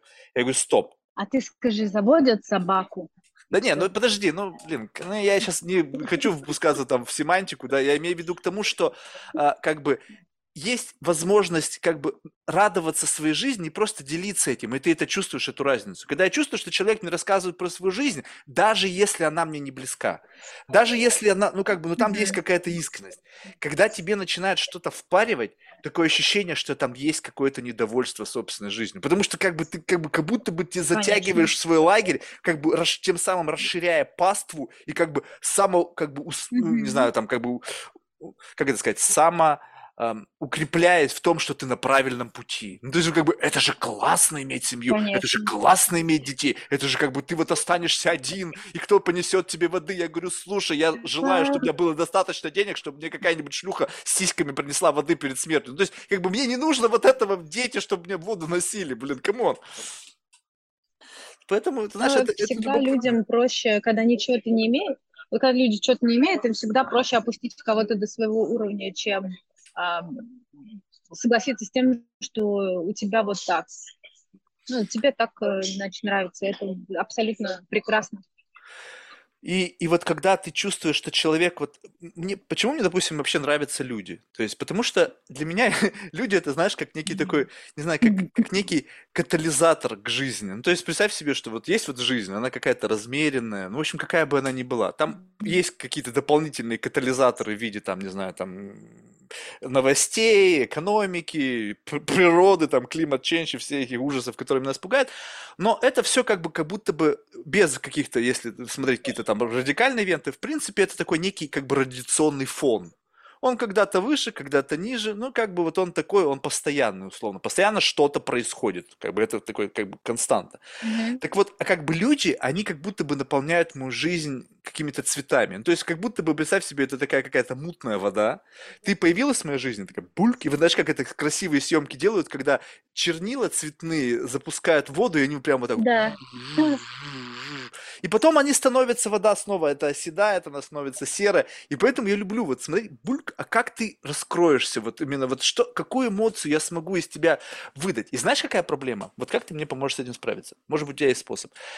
Иногда я чувствую в человеке потенциал. Вот он, я знаю, что там есть что-то классное. Вот там, возможно, вот это, это чернила какого-то невероятного цвета, и они просто будут, ну, радуга какая-нибудь, там, не знаю, какой-нибудь невероятно красивый градиент. Но я не могу вот выдавить из человека вот эту капельку, которая, ну, позволяет тебе вот как бы вот увидеть вот эту всю внутреннюю красоту. Ну, понятно, внутреннюю красоту через мои глаза, то есть люди другие могут ее видеть как по-другому. Вот у Слушай, тебя есть задача вот у людей увидеть в них внутреннюю нет. красоту? Нету? Можно, смотри, вот я, например, всегда в людях стараюсь видеть только их лучшие стороны, и даже какие-то, если есть косяки, я все равно буду э, давить на плюсы, всегда. Но э, там специально сидеть, раскрывать человека, зачем, если человек к этому сам не готов, пока что? Может, у него там внутри что-то зреет, он еще не дошел до того. Может быть, ты видишь в нем потенциал, а он пока в себе сам его не видит, и даже если так он может его и не увидеть. ничего не получится. Это значит его путь. Ты же, вот когда ты варишь суп, ты же не можешь сесть в кастрюлю, чтобы его ускорить. Вот детстве я так говорила. Не Слушай, не, вот ну так. это, не, ну а как? Ты же понимаешь, что мы сейчас как бы, как будто бы с тобой так молчаливо согласились, что мы в какой-то мере эгоисты. Или я а что-то ошибаюсь? эгоисты.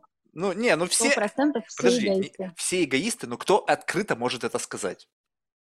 Я могу сказать, я Вот, эгоист. вот. Поэтому я говорю, что мы с тобой здесь молчаливо согласились. Вот просто ради любопытства. Просто вот после нашей беседы спроси у кого-нибудь, ты, ты эгоист? Просто так. Что тебе человек скажет? «М, Что-то, ам, да, ну все мы там... и-». Не-не-не. Да. И еще какой. Вот такого ответа ты из десяти услышишь, ну, может быть, два.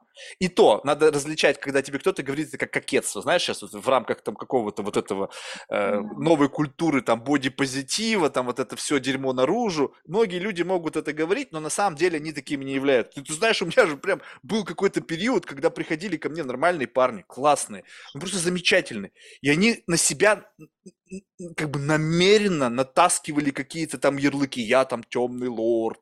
Я думаю, какого хера? Ну, вроде бы как бы хрена тебе это надо? То есть как бы ты видел вообще темных лордов-то вообще в реальности? Они как бы наоборот бы хотели стать бы белыми Иисусами. Ты посмотри, все эти муркопелые церкви строят. Думаешь, почему? Потому что им, они понимают, что это пиздец. Как бы те, те, кем они являются, это плохо даже в их системе координат. А ты вроде бы такой классный, нормальный, и хочешь наоборот быть темным лордом. Я думаю, нифига себе. Но это кокетство. Но в целом, когда ты спрашиваешь человека о каких-то вот его социально неодобряемых чертах, вот как часто человек тебе говорит правду? Или ты вообще не спрашиваешь? Может Если быть, честно, я, я не спрашиваю. Не важно? Не спрашиваю. У меня м-м, человек, знаешь, э, люди раскрываются рядом с разными людьми по-разному. С кем-то люди ведут себя, э, с кем-то люди ведут себя очень надменно, как-то э, свысока, а с тобой они будут по-другому. Или наоборот, с кем-то они дружны, типа вы там свойские, а с тобой будет, будет там держаться а, по-другому человек. И я тоже со, со всеми людьми ну, ну, по-разному общаюсь. Все равно есть люди, с которыми я там дистанцируюсь, а кто-то знает, что я вообще на голову отбитая, как бы это факт. Вот, и, ну, нет в этом ничего такого. Вот, а про раскрытие там другого человека, опять же, а, вернемся к нашему, к началу разговора. Мы сюда зачем пришли, да? А, раскрыть себя, свой потенциал. Я не могу тратить время на другого человека, раскрывать его потенциал. Даже если у меня будут дети, я, мне кажется, тоже не буду там уходить и пихать э, ребенка бедного в 18 кружков. Вот как вот у меня крестница ходит на все кружки всевозможные. Раскрывать потенциал, наверное, так, не знаю. Я Мы не совсем о том потенциале сошла. говорим. Понимаешь, как бы от, э, я не говорю о том, что, знаешь, помочь человеку решить его проблемы или там найти в его, в его там, протянуть ему руку помощи, чтобы вытянуть его на какой-то там путь праведный. Я имею в виду о скрытом потенциале, чисто эгоистическом. Вот представь себе, что ты говоришь, я хочу познать себя, я этим занимаюсь. Что ты это какая-то такой некий остров, но он очень имеет такой сложный как бы береговую линию. Если ты делаешь как бы зум аут, то ты кажешься, можешь там, ну, какой-то там, ну, не знаю, тыковка, там, не знаю, там, кружочек, какая-то там непонятная форма. Но чем ближе ты приближаешься, это как фрактал. И береговая линия начинает быть очень рваной. Там начинается вот эта вот самая фигня. И почему мне нужны другие люди? Что, что как только ты доходишь до какого-то момента, и ты как бы хочешь, чтобы человек тебе самого себя отзеркалил. То есть получается так, что в каждом человеке есть что-то, что в принципе может тебя отзеркалить. Как будто бы вот есть вот какая-то линия, где мы с тобой можем столкнуться, и ты прямо вот волосы дыбом встанут. Блин, Марк, ну мы вообще здесь с тобой ну супер отличаемся. Вот прямо вот, вот как день и ночь. И именно это Слушай, покажет тебе, что у тебя здесь вопукло, а у меня выгнуто. Либо наоборот. А если мы будем с тобой постоянно согласны? Да, Марк согласен, да, согласен, Ксения, да, согласен. И что, ну, где мы, береговые линии? Мы с тобой, да мы вот в ров идем, в ровно. То, что ты правильно сказал, что мы э, в каждом человеке находим свое отражение. Ну, например, то, что тебе в человеке не нравится, это точно есть в тебе. Ты просто не хочешь это видеть, не хочешь признавать. Если ты про этот потенциал говоришь, что это факты, это просто нужно увидеть и признать. Потому что э, я не всегда признавала там. Мне иногда не нравились поступки моих друзей э, или там близких моих людей, и мне казалось, как вообще так можно? А потом я все-таки замечаю, блин, да я так же делаю. Просто я делаю это по-другому, но суть та, та же самая. Ну, как-то, знаешь, типа, урок пройден, пошел дальше. Так что да, в этом плане точно. А как Главное, вот ты вот относишься к этому? Не врать вот, себе. Как, как ты относишься, ну, к... не врать себе это понятно, но вот когда ты подмечаешь себе что-то, вот скажем так, что ты отрицала что-то внутри себя, ну какая-то есть такая гнильцо, mm-hmm. ты видела это в других постоянно, а потом такая наедине с собой, слушай, Ксения, блядь, ну так-то как бы если такая же ситуация сложилась, ну, ты, наверное, так же бы себя повела. И такая, ну окей, значит, получается, это гнильцо во мне есть. Что я буду с этим делать? Или наоборот, ситуация случилась, и я повела себя так же. Ну, а, это, ну, это уже неизбежно, а я имею в виду до, вот ну, да. до. Потому что после ретроспективный взгляд, ты просто понимаешь, блин, ну, это как бы, наверное, неприятно. Не осуждать, наверное. А до ну, вот этого? Это, не, не осуждать на себя смотреть, наверное. Окей. Наверное, так. И это как бы звучит здорово, но представь себе, вот я честно в себе mm-hmm. много всякого говна, говна отыскал, ну, понимаешь, я капуша, да? И, и получается что? Что вот ты приходишь в этот мир, ты, и как бы ты же понимаешь, что есть некий буфер между тобой реальной, с тем самым набором внутренних несовершенств, и той, которую ты транслируешь в этот мир. Как ты определяешь дозу вот этого говнеца, которая в тебе есть? Либо ты просто его блокируешь, это внутри есть, во мне, и все, это никто об этом не узнает, и я буду всегда вот такой классный. Либо же ты чуть-чуть втравливаешь, так, вот здесь этому человеку я покажу вот эту вот какашку, этому вот этому, и как бы выборочно так вот вставляешь для того, чтобы, когда чувствуешь, что человек в состоянии это проглотить. Знаешь, я, если честно, слишком добрый человек. Я даже не люблю с людьми спорить. Я выслушиваю мнение. Спасибо все было классно. Но внутри-то, внутри-то, подожди, ну, ну споры, внутри что? О, внутри, знаешь, у меня скл... вообще иногда происходят склоки, что нет, это все не так, и там надо высказаться. Но Есть это же люди, лицемерие. Я могу там высказаться и сказать свою позицию, блин, это вот не так. Но есть люди, с которыми я просто тратить время не буду. Если вот они мне говорят, что трава синяя, ну хорошо, пусть у тебя будет синяя трава. Это ну, груб, глупый пример, вообще очень примитивный, но смысл такой. Тоже я буду точно фильтровать, с кем я буду как разговаривать. Окей, okay, если не брать в расчет работу, там понятно, деловые mm-hmm. отношения, там есть какая-то субординация, там есть какой-то там спрос на, в общем-то, на деньги, там, который как бы тебя вроде как вынуждает играть по определенным правилам. А когда это просто непринужденное общение, вот как ты, что является сигналом для тебя к тому, что здесь этому человеку можно чуть-чуть приоткрыться – ну вот какой, какой должен там, не знаю, как это модное слово, вайб быть, который вас объединяет, либо что-то, какие-то сигналы, какие-то флюиды, которые ты улажишь, говоришь, так, вот с этим человеком я могу чуть-чуть быть более открытой. Это, знаешь как, ощущение какое-то меня есть э, люди, их не очень много, с кем я прям могу быть. Вот такая, какая я есть. Вот. Э, спокойствие. А есть люди, которым я точно не откроюсь. Просто есть человек, который, когда ты с ним разговариваешь, он как бы он погружен в беседу с тобой, и он открывается тебе также. А если э, бывают, например, ситуации, когда мне не хочется открываться, мне не хочется э, там, отвечать на вопрос развернуто, типа, как дела? Хорошо, все, а если меня другой человек спросит, как дела? Слушай, классно, я себе вот это, вот это, вот это, вот это, а еще вот это и вот это. А как ты? И вот мне человек тоже начнет отвечать и вот так вот развернут.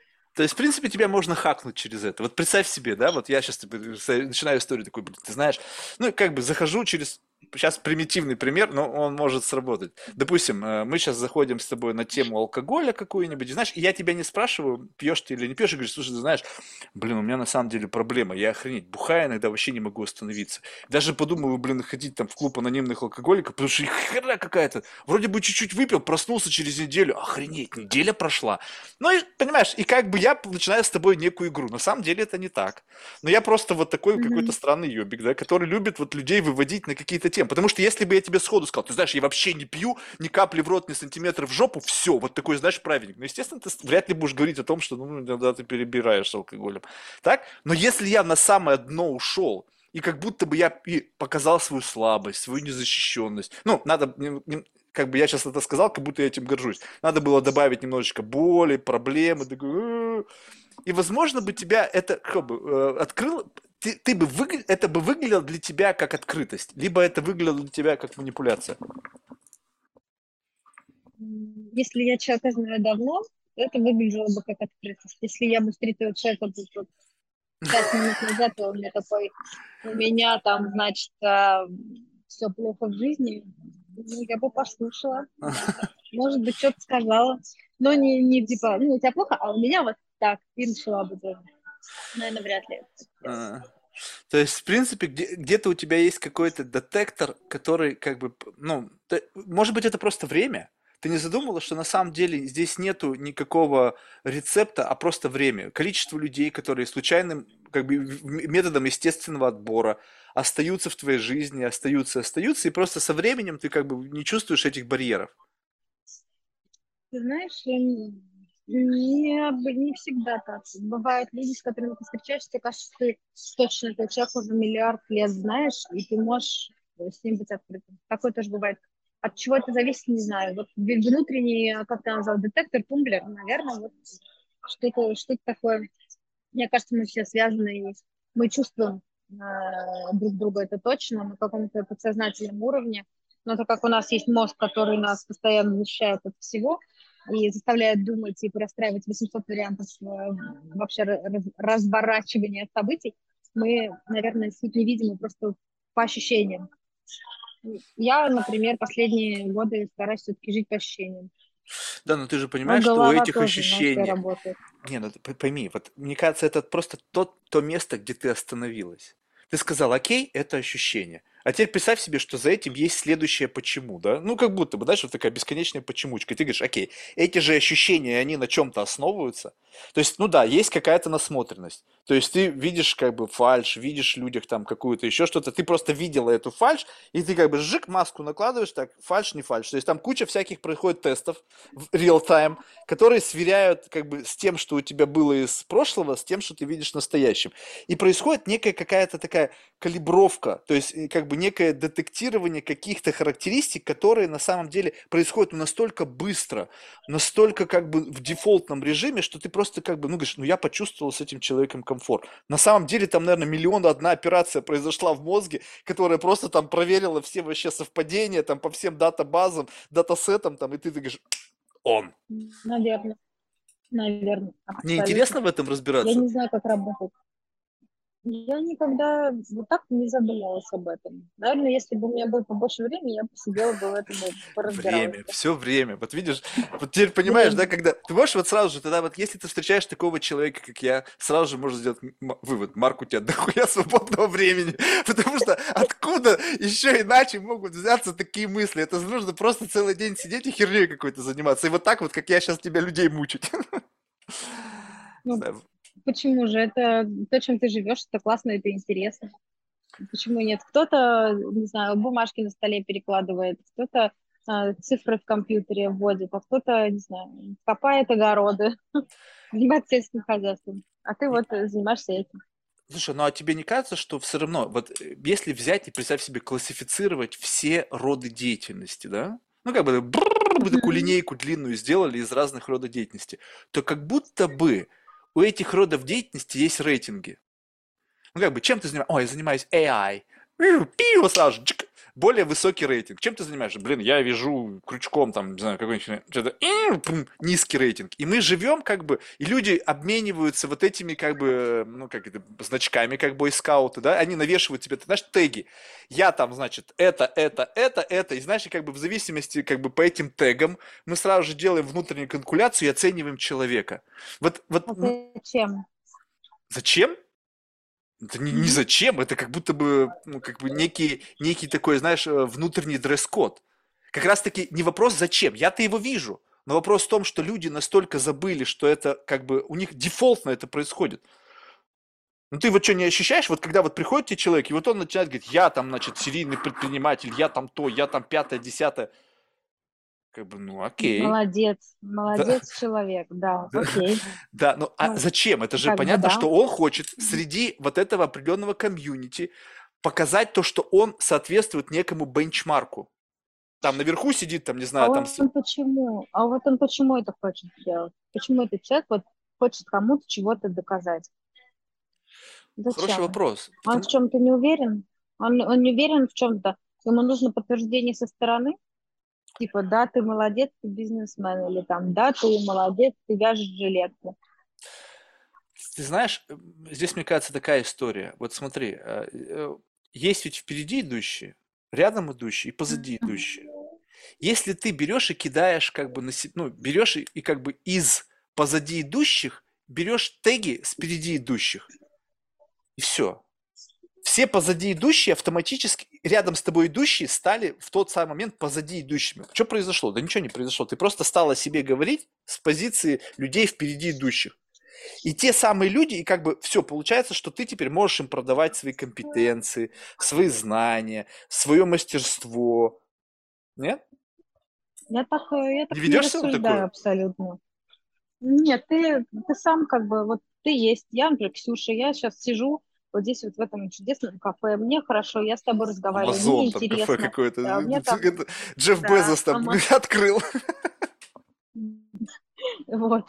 И, и хорошо. А в это время есть реально там, например, какой-нибудь нейрохирург крутой. Молодец. Есть какой-то человек, который зарабатывает в минуту миллиард долларов. Молодец. Есть какой-то человек, который помог бабушке перейти через дорогу. Молодец. И даже и этот человек будет, может быть, человечнее, чем тот, который зарабатывает миллиард в минуту. Потому что в конечном итоге тебе не понадобятся ни деньги, ни связи, ничего. А вот то, что у тебя хорошего, вот то, что ты считаешь хорошим, а, потому что это очень субъективное понятие хорошо и плохо, вот с тем ты, наверное, останешься. Вот что у тебя вызывает удовлетворение и умиротворение, то хорошо. А то, что вокруг меня там будет куча людей, которые э, вот, ты вот их разделил на впереди а, идущих, рядом идущих, позади идущих, я вот так не делю.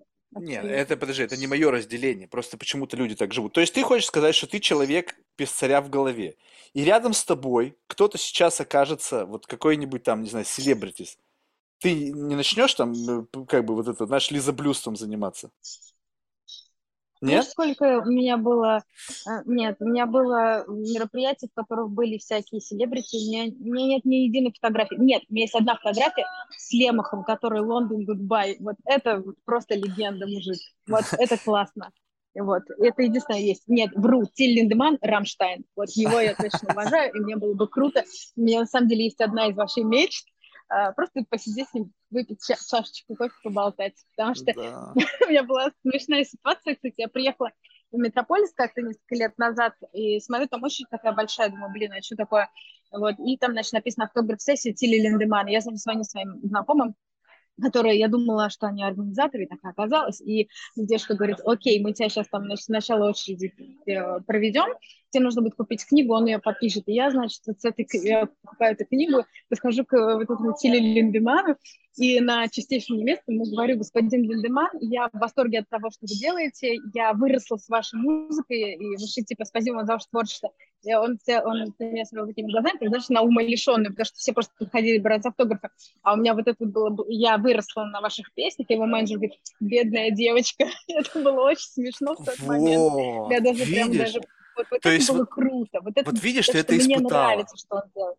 Да, но Да, ты это- ну понимаешь, да. вот подожди, ну вот это, это, нет, вот это я не отрицаю, но представь себе, что сейчас вот как мы сейчас с тобой говорим, магнитуда человека, да, во-первых, он, по всей видимости, большую часть занимает твое формирование твоего вкуса, там, музыкальных пристрастий и так далее. То есть это какое-то прошито на уровне какого-то очень глубокой подкорки. Плюс там вот это вот excitement, вызванный там прямым контактом от человека, просто, по всей видимости, лишил тебя, ну, вот как бы самоконтроля. То есть ты все, выпало в осадок. Ну, как бы, вот. А теперь представь себе, что я наблюдаю это постоянно, только как бы на месте вот этого человека по магнитуде попадают какие-то люди и почему-то на них так реагируют. Я смотрю, думаю, блядь, да как так-то? А у меня такое ощущение, что вот ну, абсолютно отсутствует царь в голове. То есть, когда вот я представляю себе, а кто бы был этот человек, который появился передо мной и лишил бы меня ума. Вот чтобы я, знаешь, превратился бы, а, да, я тебя расцелую, рас... ну, там, ну, вот это вот состояние. Я понимаю, что как бы, ну, абсолютно нету. И мне, с одной стороны, плохо от этого, потому что думаю, блин, ну а как так-то? Получается, что тебе никто достаточно так, получается, не нравится, что ты просто не можешь оценить. Причем я могу оценить талант, я могу оценить мастерство, не знаю, гениальность, элементарно, как бы классно. Но вот без вот этого истерии. А смотришь на мир, и люди нормально. живут в истерии. Во имя каких-то там, не знаю, там звезд, селебритис, там президентов, не знаю, там политиков, бизнесменов. Думаю, какого хера-то? Знаешь, в чем? Мне вообще кажется, что нужно запретить соцсети. Потому что люди, Подписываюсь. серьезно, люди, люди на самом деле выкладывают свою жизнь. Например, там я подписана, может, на пару блогеров. Мне иногда интересно там их посмотреть.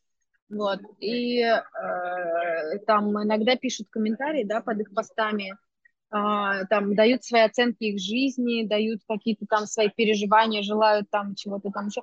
А за, зачем? То есть как бы мы вместо того, чтобы заниматься своей жизнью, мы сидим и смотрим жизнь других людей. Если бы это была типа жизнь замечательных людей, давайте посмотрим про жизнь там, я не знаю, какого-нибудь... Э, да и то зачем?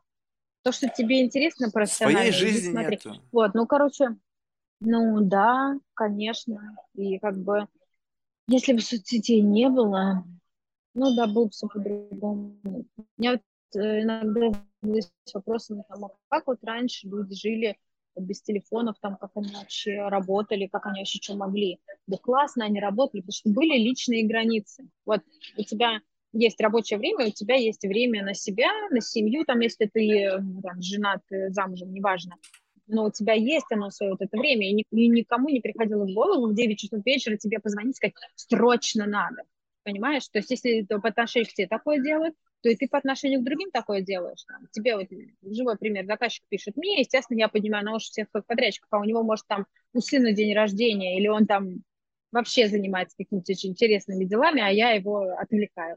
Вот, хотя, как бы, все, короче, все вот так вот стало, перемешалось. Мне кажется, дальше это будет только усугубляться. А не раздражает людей, э, вот, когда ты ведешь себя как бы что они не чувствуют э, вот в тебе вот этого лизоблюдства. Ну, то есть они привыкли, что, знаешь, к ним относятся с неким придыханием, как бы вот этот, вот, вот как бы, знаешь, вот чувствуется, что как будто бы есть некий слой, на котором они привыкли, что к ним вот именно, вот именно с такой какой-то подачей обращаются. Тут приходишь ты, Обычно как бы вообще абсолютно не видишь такие этого. люди, обычно такие люди и ждут, когда появятся такие люди, которые так не будут делать. В моей жизни было пара таких людей, перед которыми все, все которых все боялись. Вот мне было не страшно. У меня было собеседование в Кремле, Кремлевский дворец. Значит, мне дали напутствие, как себя вести значит, с главным. А, вот. а мне было на тот момент 21 или 22 года.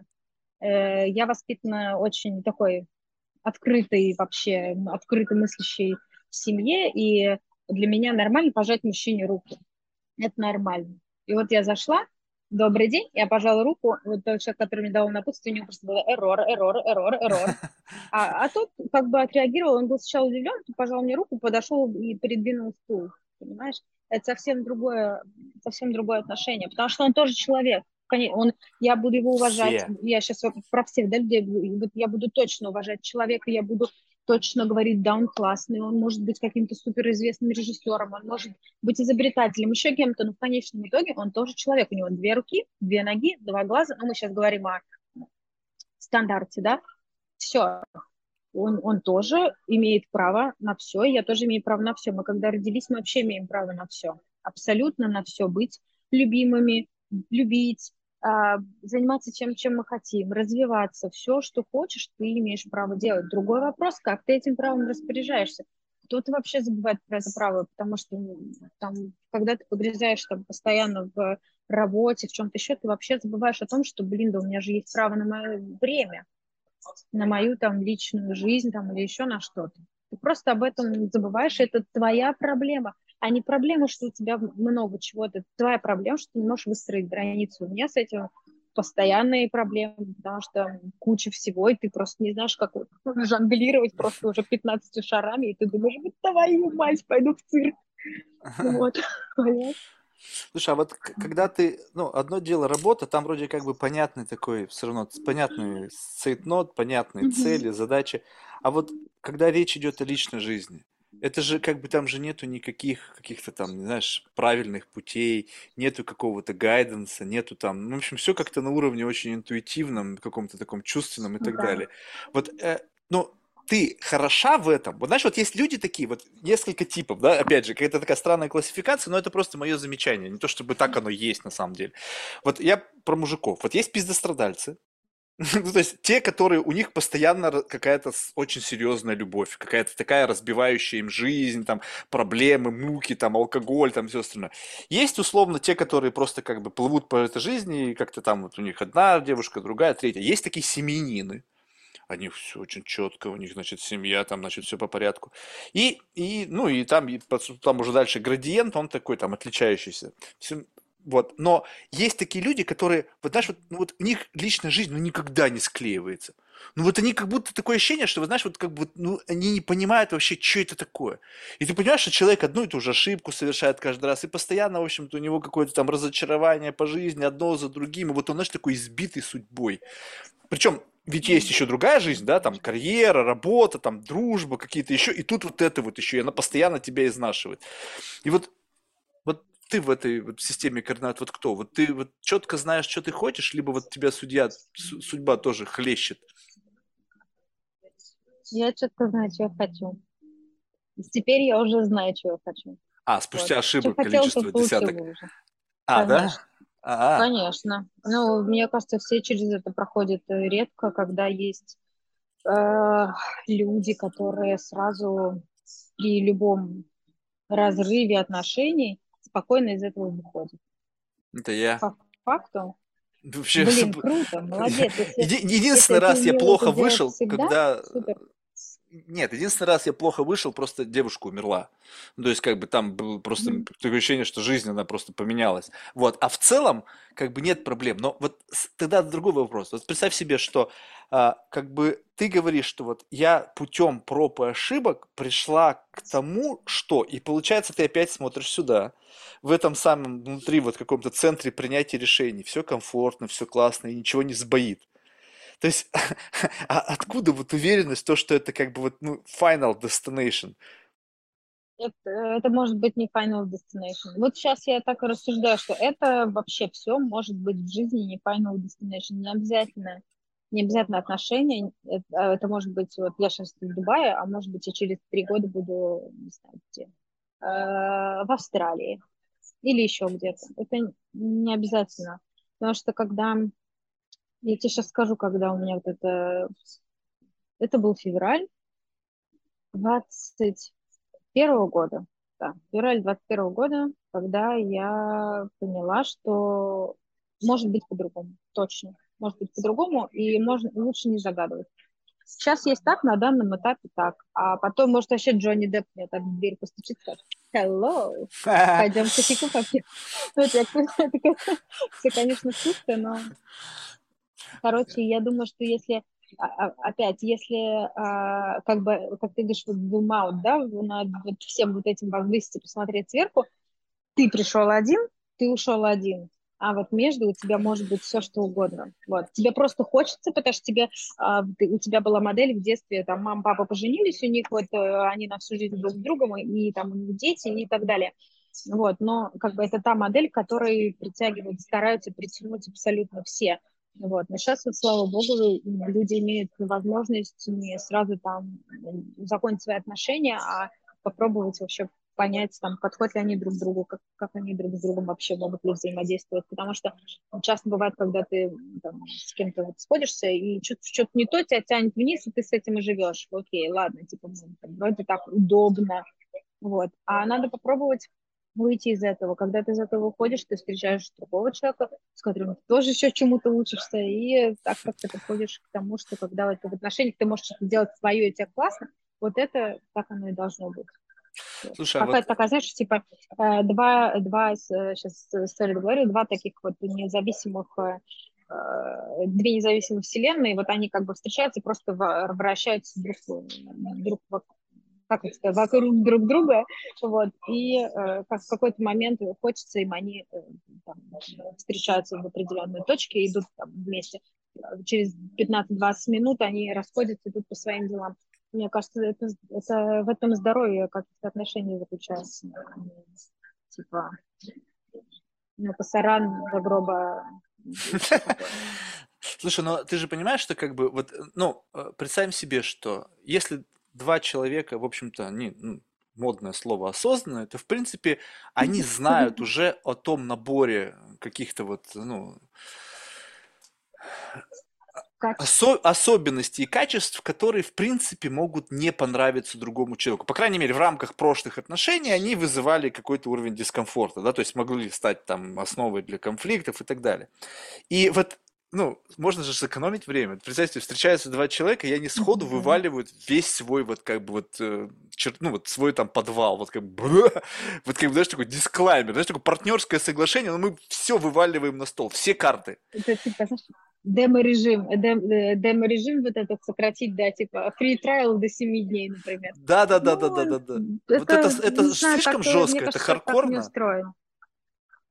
А это смело. Если так можно было бы, наверное, так бы все делали, но мне кажется, человек так устроен, что он всегда хочет показать только свою лучшую сторону. Я в последнее Любой время стал человек так делать абсолютно. наоборот. И количество романтических отношений резко сократилось, как ты понимаешь, да?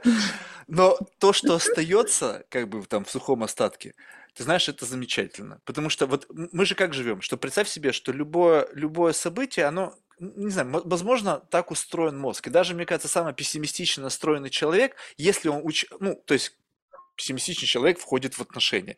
Явно ведь у него нет ощущения, что дальше будет только хуже. Ну, то есть это как бы какой-то такой кошмар, да зачем туда идти, да? Но в целом получается так, что как бы люди движутся друг на друга. И какие-то новые обстоятельства, может быть, там, они могут выбивать из тебя вот эти вот самые какие-то черты, которые, в принципе, изначально были. И тут начинается как наши ожидания наталкиваются на действительность. То есть мы ожидали одно, а получили другое. Бам, Так разочарование. это, Бам, так разочарование. это Бам, же твоя разочарование. проблема. Так это твоя проблема. Когда ты чего-то ждешь, а получаешь чего-то другое, это твоя проблема. Не строй иллюзий, не жди ничего от человека. Подожди, Если ты ну, хочешь чего-то от него, подойди и скажи, я хочу, чтобы было вот так, мне комфортно так. А он говорит, а мне комфортно не вот так, мне комфортно по-другому. А как? Окей, давай договоримся. Как бы мне, ну, по крайней мере, у меня, например, сейчас, слава богу, происходит так, и мне не стрёмно сказать, что мне что-то не нравится. Ну, да, как но вот в бы этом-то мне когда было, дело. если бы мне сейчас было 20, вот, я бы, наверное, как бы, блин, да, вот. А сейчас, а что ну, терять? подожди, но это понятно, что когда ты уже понимаешь, что как бы это все как бы может быть и может завтра не быть, это другая история. Вопрос в другом, что представь себе, что когда ты об этом говоришь, вот как бы у всего у этого есть время. Вот, вот согласись, как бы несмотря на то, что ты сейчас совершенно, как бы, ну, на мой взгляд, честно сказал, что окей, завтра может все измениться. Но представь себе, что завтра не изменилось, не изменилось послезавтра, не изменилось через два месяца, через год, через три. Вот это время. Тебе не кажется, что это время само по себе имеет вес? И когда вдруг возникает какая-то ситуация, люди, помимо рационального взгляда на ситуацию, у них постоянно на этой на весах лежит время. То есть они как будто бы время как, как уникальный, как, ну, действительно, время стоит очень дорого. Нету такого человека, который бы не ценил Мгм. время. То есть ты можешь там не угодно, чего угодно не ценить, но время это единственный конечный ресурс, который у нас есть. Может быть, еще нефть, да? Если это нефтяные магнаты сложны. А, блядь, Марк, не говори такого. Вот. И, но получается так, что в отношениях люди, если вопрос идет уже на время, то они готовы сжать говно только потому, что времени очень много. Это вопрос, как ты хочешь провести это время говно, или Не, ну оно поначалу э, было классно классно. его проводить. Поначалу было Ну, все супер, вот, и это время со знаком плюс. вот, так и суть в том, что те, если, если уже есть какие-то вещи, которые тебя не устраивают, зачем терпеть?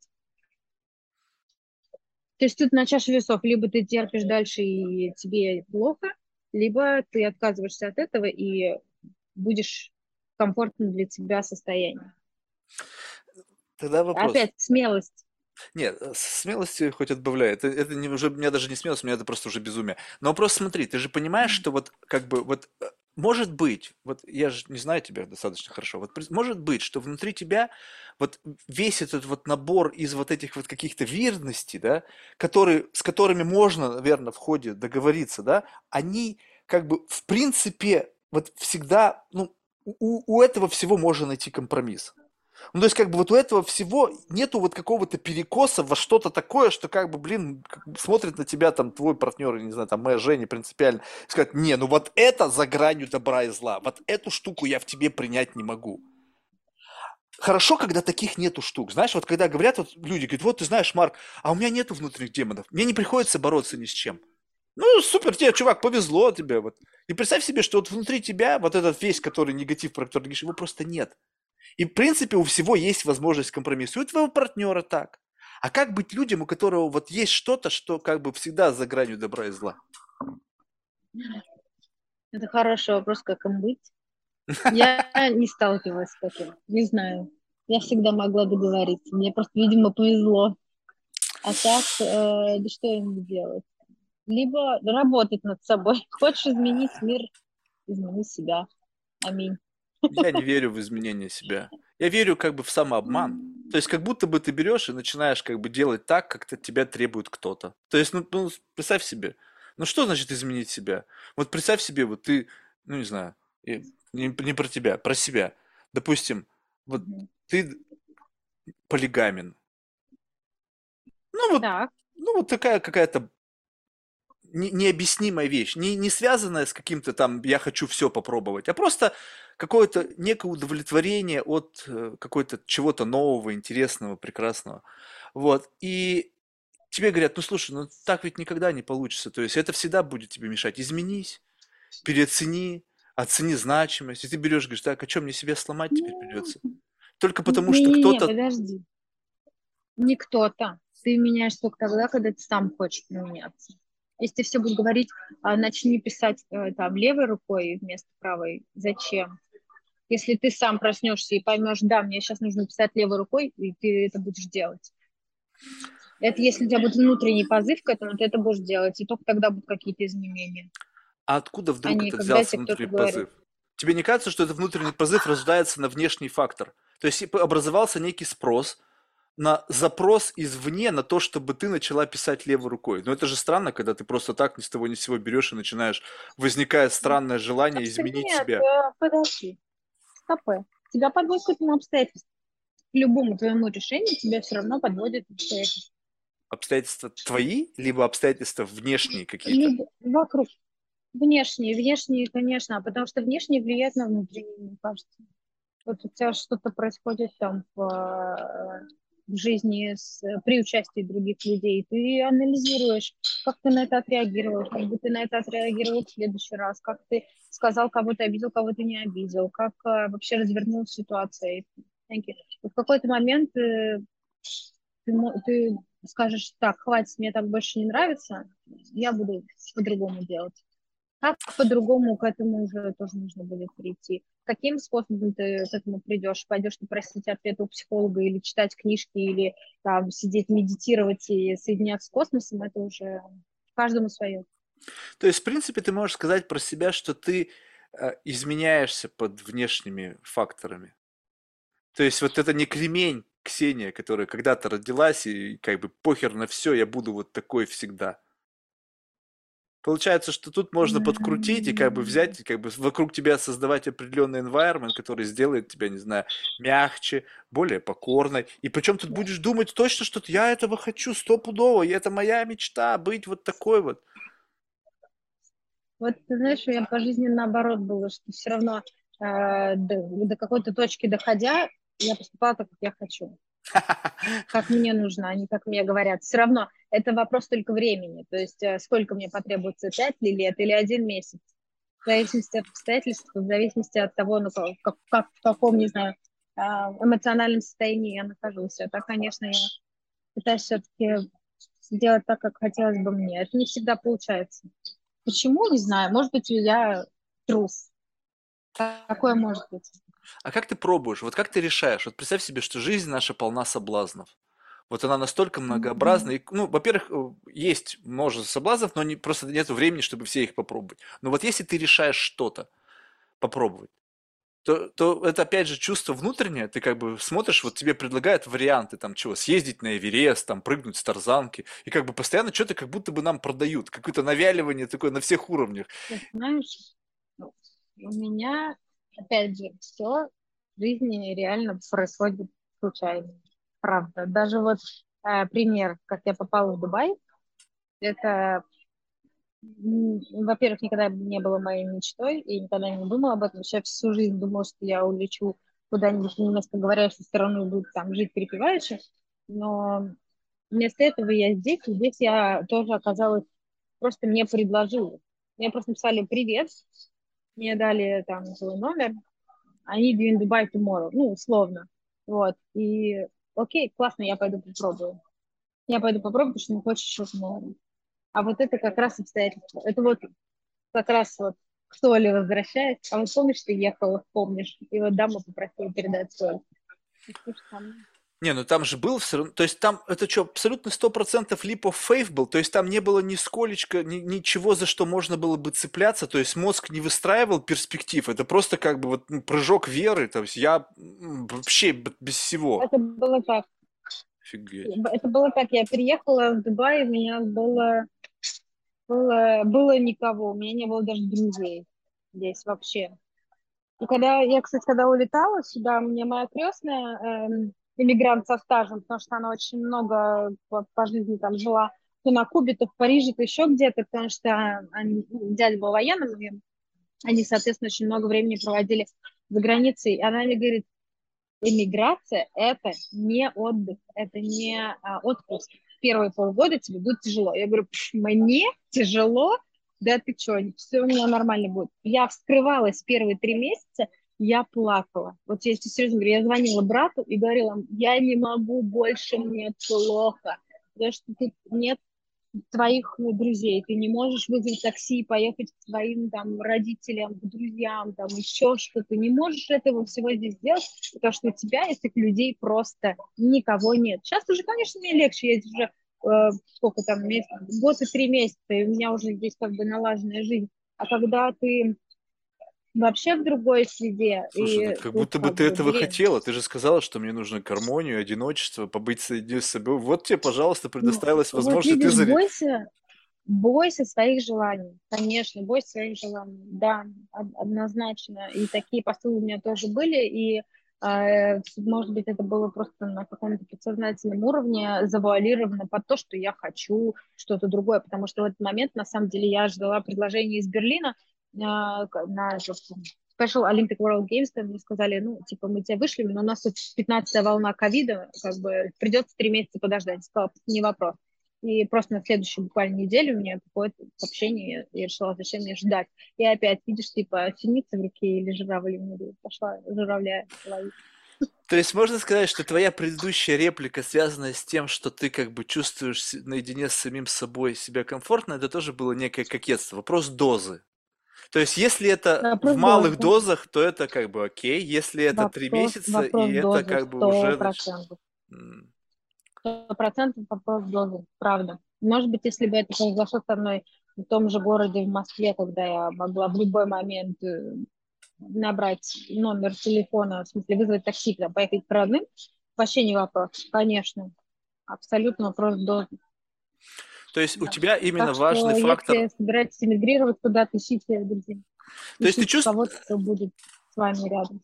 То есть ты сейчас чувствуешь себя эмигрантом, либо это просто такое, знаешь, какое-то гастарбайтерство. Ну, то есть, вот, согласись, эмиграция – это немножечко другое.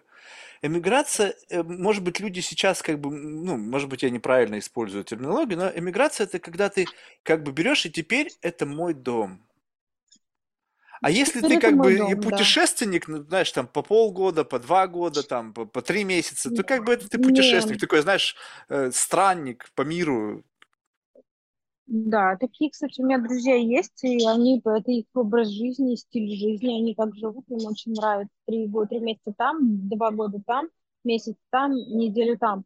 А я так не могу. Ну, то есть, э, как бы я жила там в России, там в Австрии три месяца, ну, мне там страшновато было, как бы, и а, потом я думала, да, наверное, действительно переезжать в немецкоговорящую страну, что я там безумно люблю язык. Вот, но э, сейчас, да, я с уверенностью могу сказать, что это мой дом. Это мой дом, я безумно скучаю по Москве, там мне иногда хочется пойти, пойти там в классные кафешки, там есть любимые места и все такое, но это вот реально, вот теперь вот это мой дом. И я себя чувствую уже здесь как дома. И моя крестная была сто процентов права. Спустя полгода жизнь наладилась. Вот это, видимо, тот, э, то мерило времени, сколько тебе нужно. И все, и здесь, здесь уже не знаю, тут, мне кажется, Живем. вопрос не шести месяцев, вопрос просто как бы выравнивания э, твоих ожиданий с э, необходимым уровнем комфорта и sustainability. То есть вот когда вот это все выравнивается, у меня явно было больше, чем через полгода. У меня первые полгода я просто тупо вообще не понимал, что делать, потому что как бы я приехал и просто проедал себя. То есть я приехал, думаешь, на таких понтах, знаешь, я, уж если я в России что-то сделаешь, блин, в Нью-Йорке, ты, конечно, я смогу, там вон они все какие, все нежные кексы. Просто первые полгода ты вообще не понимаешь, что... И потом, когда у тебя стали заканчиваться деньги, и ты такой гордый, что не можешь прийти и попросить у своих там родственников, ты говоришь, нет, бич-пакеты.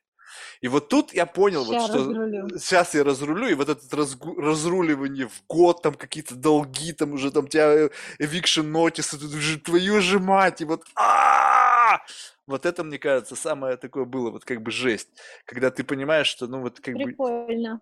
это, это не, вот не, не у кого-то может быть сходу, может быть, кто-то вообще такого не испытывает. Представь себе, вот сейчас, не знаю, там Абрамович эмигрировал. Да ему какая разница, он в любой стране моментально комфортно ему будет. Да ему похер, он, он сам Да. человек-страна, приехал на своей яхте, там, блин, у него дом везде, он у него припарковывается в разных точках мира. То есть захотел здесь, пожалуйста, захотел там, там все, экосистема, комфорт, люди, все, твоя микространа путешествует с тобой. А когда, ну знаешь, вот честно скажу, и, и как бы сейчас без каких-то значит, э, ну, каких-то там субъективных отношений. Просто Дубай такой неочевидный для меня выбор. Вот вообще там, теперь так жарко. Для меня тоже. Не, ну ты сказала, Мне как бы прожила... жара. А, тебе Ну, я нравится? от нее страдаю. Я от нее страдаю. В, в летние месяцы это реальный ад. Вот, но Там 9 летние месяцы... месяцев это реальный кайф. Подожди, Это что ты там Ну, тоже рассказываешь? Там, наверное, три месяца более-менее, а девять месяцев ада. Нет, не, не, не. Ну, Вот сейчас э, какая температура? это что у нас? М, Июнь, июль, август. Сейчас? Ой, градусов, мне кажется, 30 с чем-нибудь. Нифига себе. Сейчас тебе скажу. Слушай, здесь везде есть эти, в каждом доме есть 39. А, В каждом доме есть бассейн. Классно. Вообще, это ты- тут вообще У другая меня, жизнь. у меня 9 градусов. Короче, знаешь Сейчас. что? Знаешь что? Вот я предпочту лучше жить вот так, чем у меня будет э, одежда на 4 времени года, там, короче, вот это все. Ты не жила, Грязь ты, под ты не ногами. А ты не, з- ты, не- ты, ты Не хоть раз хочу. ощущала день сурка? Вот тебе Ну, очередная конечно. заморочка. Когда ничего не Ну, меняется. Ты встаешь, солнце, да. солнце, солнце. Вообще не просвет. Ну, Знаешь, я там, тебе скажу, это круто. Это круто, когда ты встаешь, у тебя солнце, потому что когда ты в Москве живешь, у тебя 7 или сколько там месяцев, ты встаешь пасмурно или темно. Ты приезжаешь с работы, уже темно или пасмурно. И все, ты не видишь солнца, у тебя не хватает да, но энергии, тогда ты тебе, солнцу радоваться короче, начинаешь. даже улыбаться. Солнце выглянуло, ты думаешь, вау, прикольно. А здесь ты Да, будешь тут тучам радоваться, классно, наверное. вау, прикольно. Ну, Здесь- дожди я радуюсь, да, здесь бывают дожди, это прикольно. Да, Ну вот, дожди видишь, то есть у тебя сейчас изменилось. Нет, ты знаешь, я люблю чувствовать жизнь. Да. Как бы я люблю сезон. Видимо, это с детства связано, да, то есть, ну, я вырос в России, блин. Но когда я пожил в Калифорнии, и там был вообще стопроцентный день сурка, и он пролетел вот полгода, я такое ощущение, что знаешь, я моргнул глазами, и пол- пролетел полгода. Я говорю, так, так, так, так, так. Очень время быстро течет, ребята, я не готов так жить. Я хочу чувствовать, что время движется, меняется что-то, цветочки распускаются, завидают, там, не знаю, какая-то динамика жизни, а тут как будто бы, знаешь, все классно, всегда у всех классная улыбка, все на позитиве, в общем, как бы дым столбом, и все прикольно. Думаешь, блин, чуваки, что-то должно быть какого-то, знаешь, такое ощущение, что как бы, как будто бы, вот если, вот то есть, с одной стороны, я не хочу, постоянно понижаю уровень стресса, но уровень неконтролируемого стресса. То есть, когда ты попадаешь в ситуацию, знаешь, какая-то токсичности, не знаю, там, какого-то вот чего-то, что от тебя совершенно не зависит. Такие ситуации, э. но когда я чувствую, что я, ну, как бы, знаешь, как вот ты заставляешь себя ходить в тренажерный зал, ну, что тебя же никто не просит, тебя же никто не просит лишний блин вешать. Вроде как бы ты сама занимаешься самоистязанием. Но во имя какого-то там, не знаю, там здорового тела, здорового духа, там, в общем, все это, все этой фигни. И вот то же самое, когда я могу выбирать, окей, сегодня я добавлю себе стресса. У меня есть там, допустим, какие-нибудь там токсичные знакомые, сегодня-ка я пойду с ними побеседую. Они там, знаешь, вот, люблю феминисток. То есть надо очень с ними правильно... Ты человек, Марк. И как бы главное, главное не перегнуть с ними палку, чтобы они тебя не съели. То есть ты чуть-чуть как бы градус, понимаешь, они начинают тебя подкусывать, знаешь, как, это, как, как собаки играют, они же чуть-чуть кусают, но не сильно. Поэтому главное их не разозлить. И вот они меня чуть-чуть покусывают, я говорю, ага, прикольно, я понял, что с тобой. Ну окей, ладно, я пошел дальше.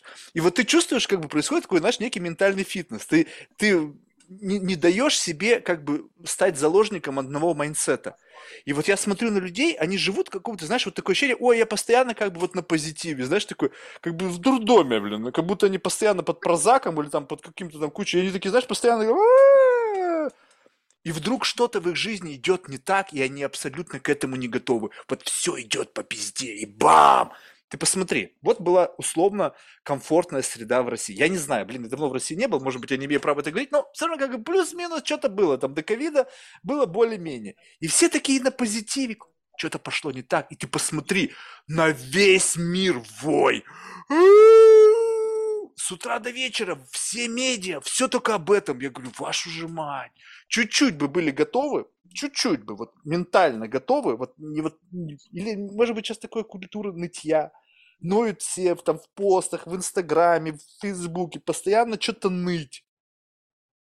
Твою мать, да возьмите себя в руки, блядь. Ну как бы это не самое хуевое, что было в истории человечества, блин. Давайте вот с этого начнем. Просто надо разруливать и жить нормально. И вот я смотрю на людей, которые, знаешь, как бы а, они преуспевают в одном, то есть они, значит, суперпродуктивны, они себя прокачивают там с точки зрения каких-то бизнес-скиллов, знаний, с точки зрения всего. А с точки зрения ментального здоровья, единственное, что они самое мощное сделали, купили себе доску для стояния на гвоздях, ездят на молчаливые ретриты, и у них есть meditation app.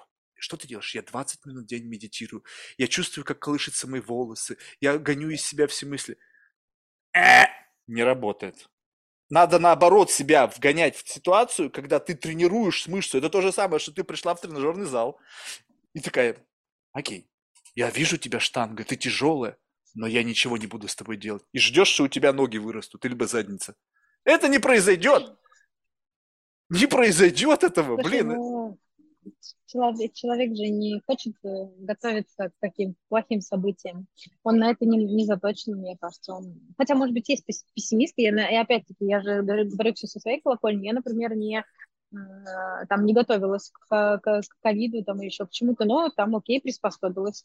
Там, я же не готовилась там еще к каким-то событиям в моей жизни. Ну вот, приспособилась. Все равно все приспосабливаются. Это, у тебя только вот, мне кажется, вот в данную секунду, когда это происходит, условно, вот в эту секунду шок шок э, какой-то, может быть, протест, э, страх или еще что-то, эмоция вот эта яркая. А дальше все идет на спад, и там уже ты сам решаешь, как ты с этим все будешь э, вообще обращаться.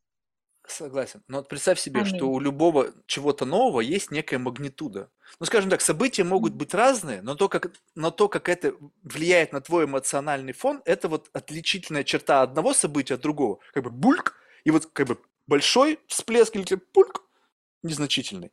И вот если ты готова к магнитуде большой, то все минимальные всплески, они для тебя как бы как ничто происходят. И вот смотри, что происходит с людьми. Вот я задаю вопрос. Слушай, вот что бывает в жизни, когда появляется человек, который тебе неприятен? Марк, ну зачем? Я с ним не перестаю общаться.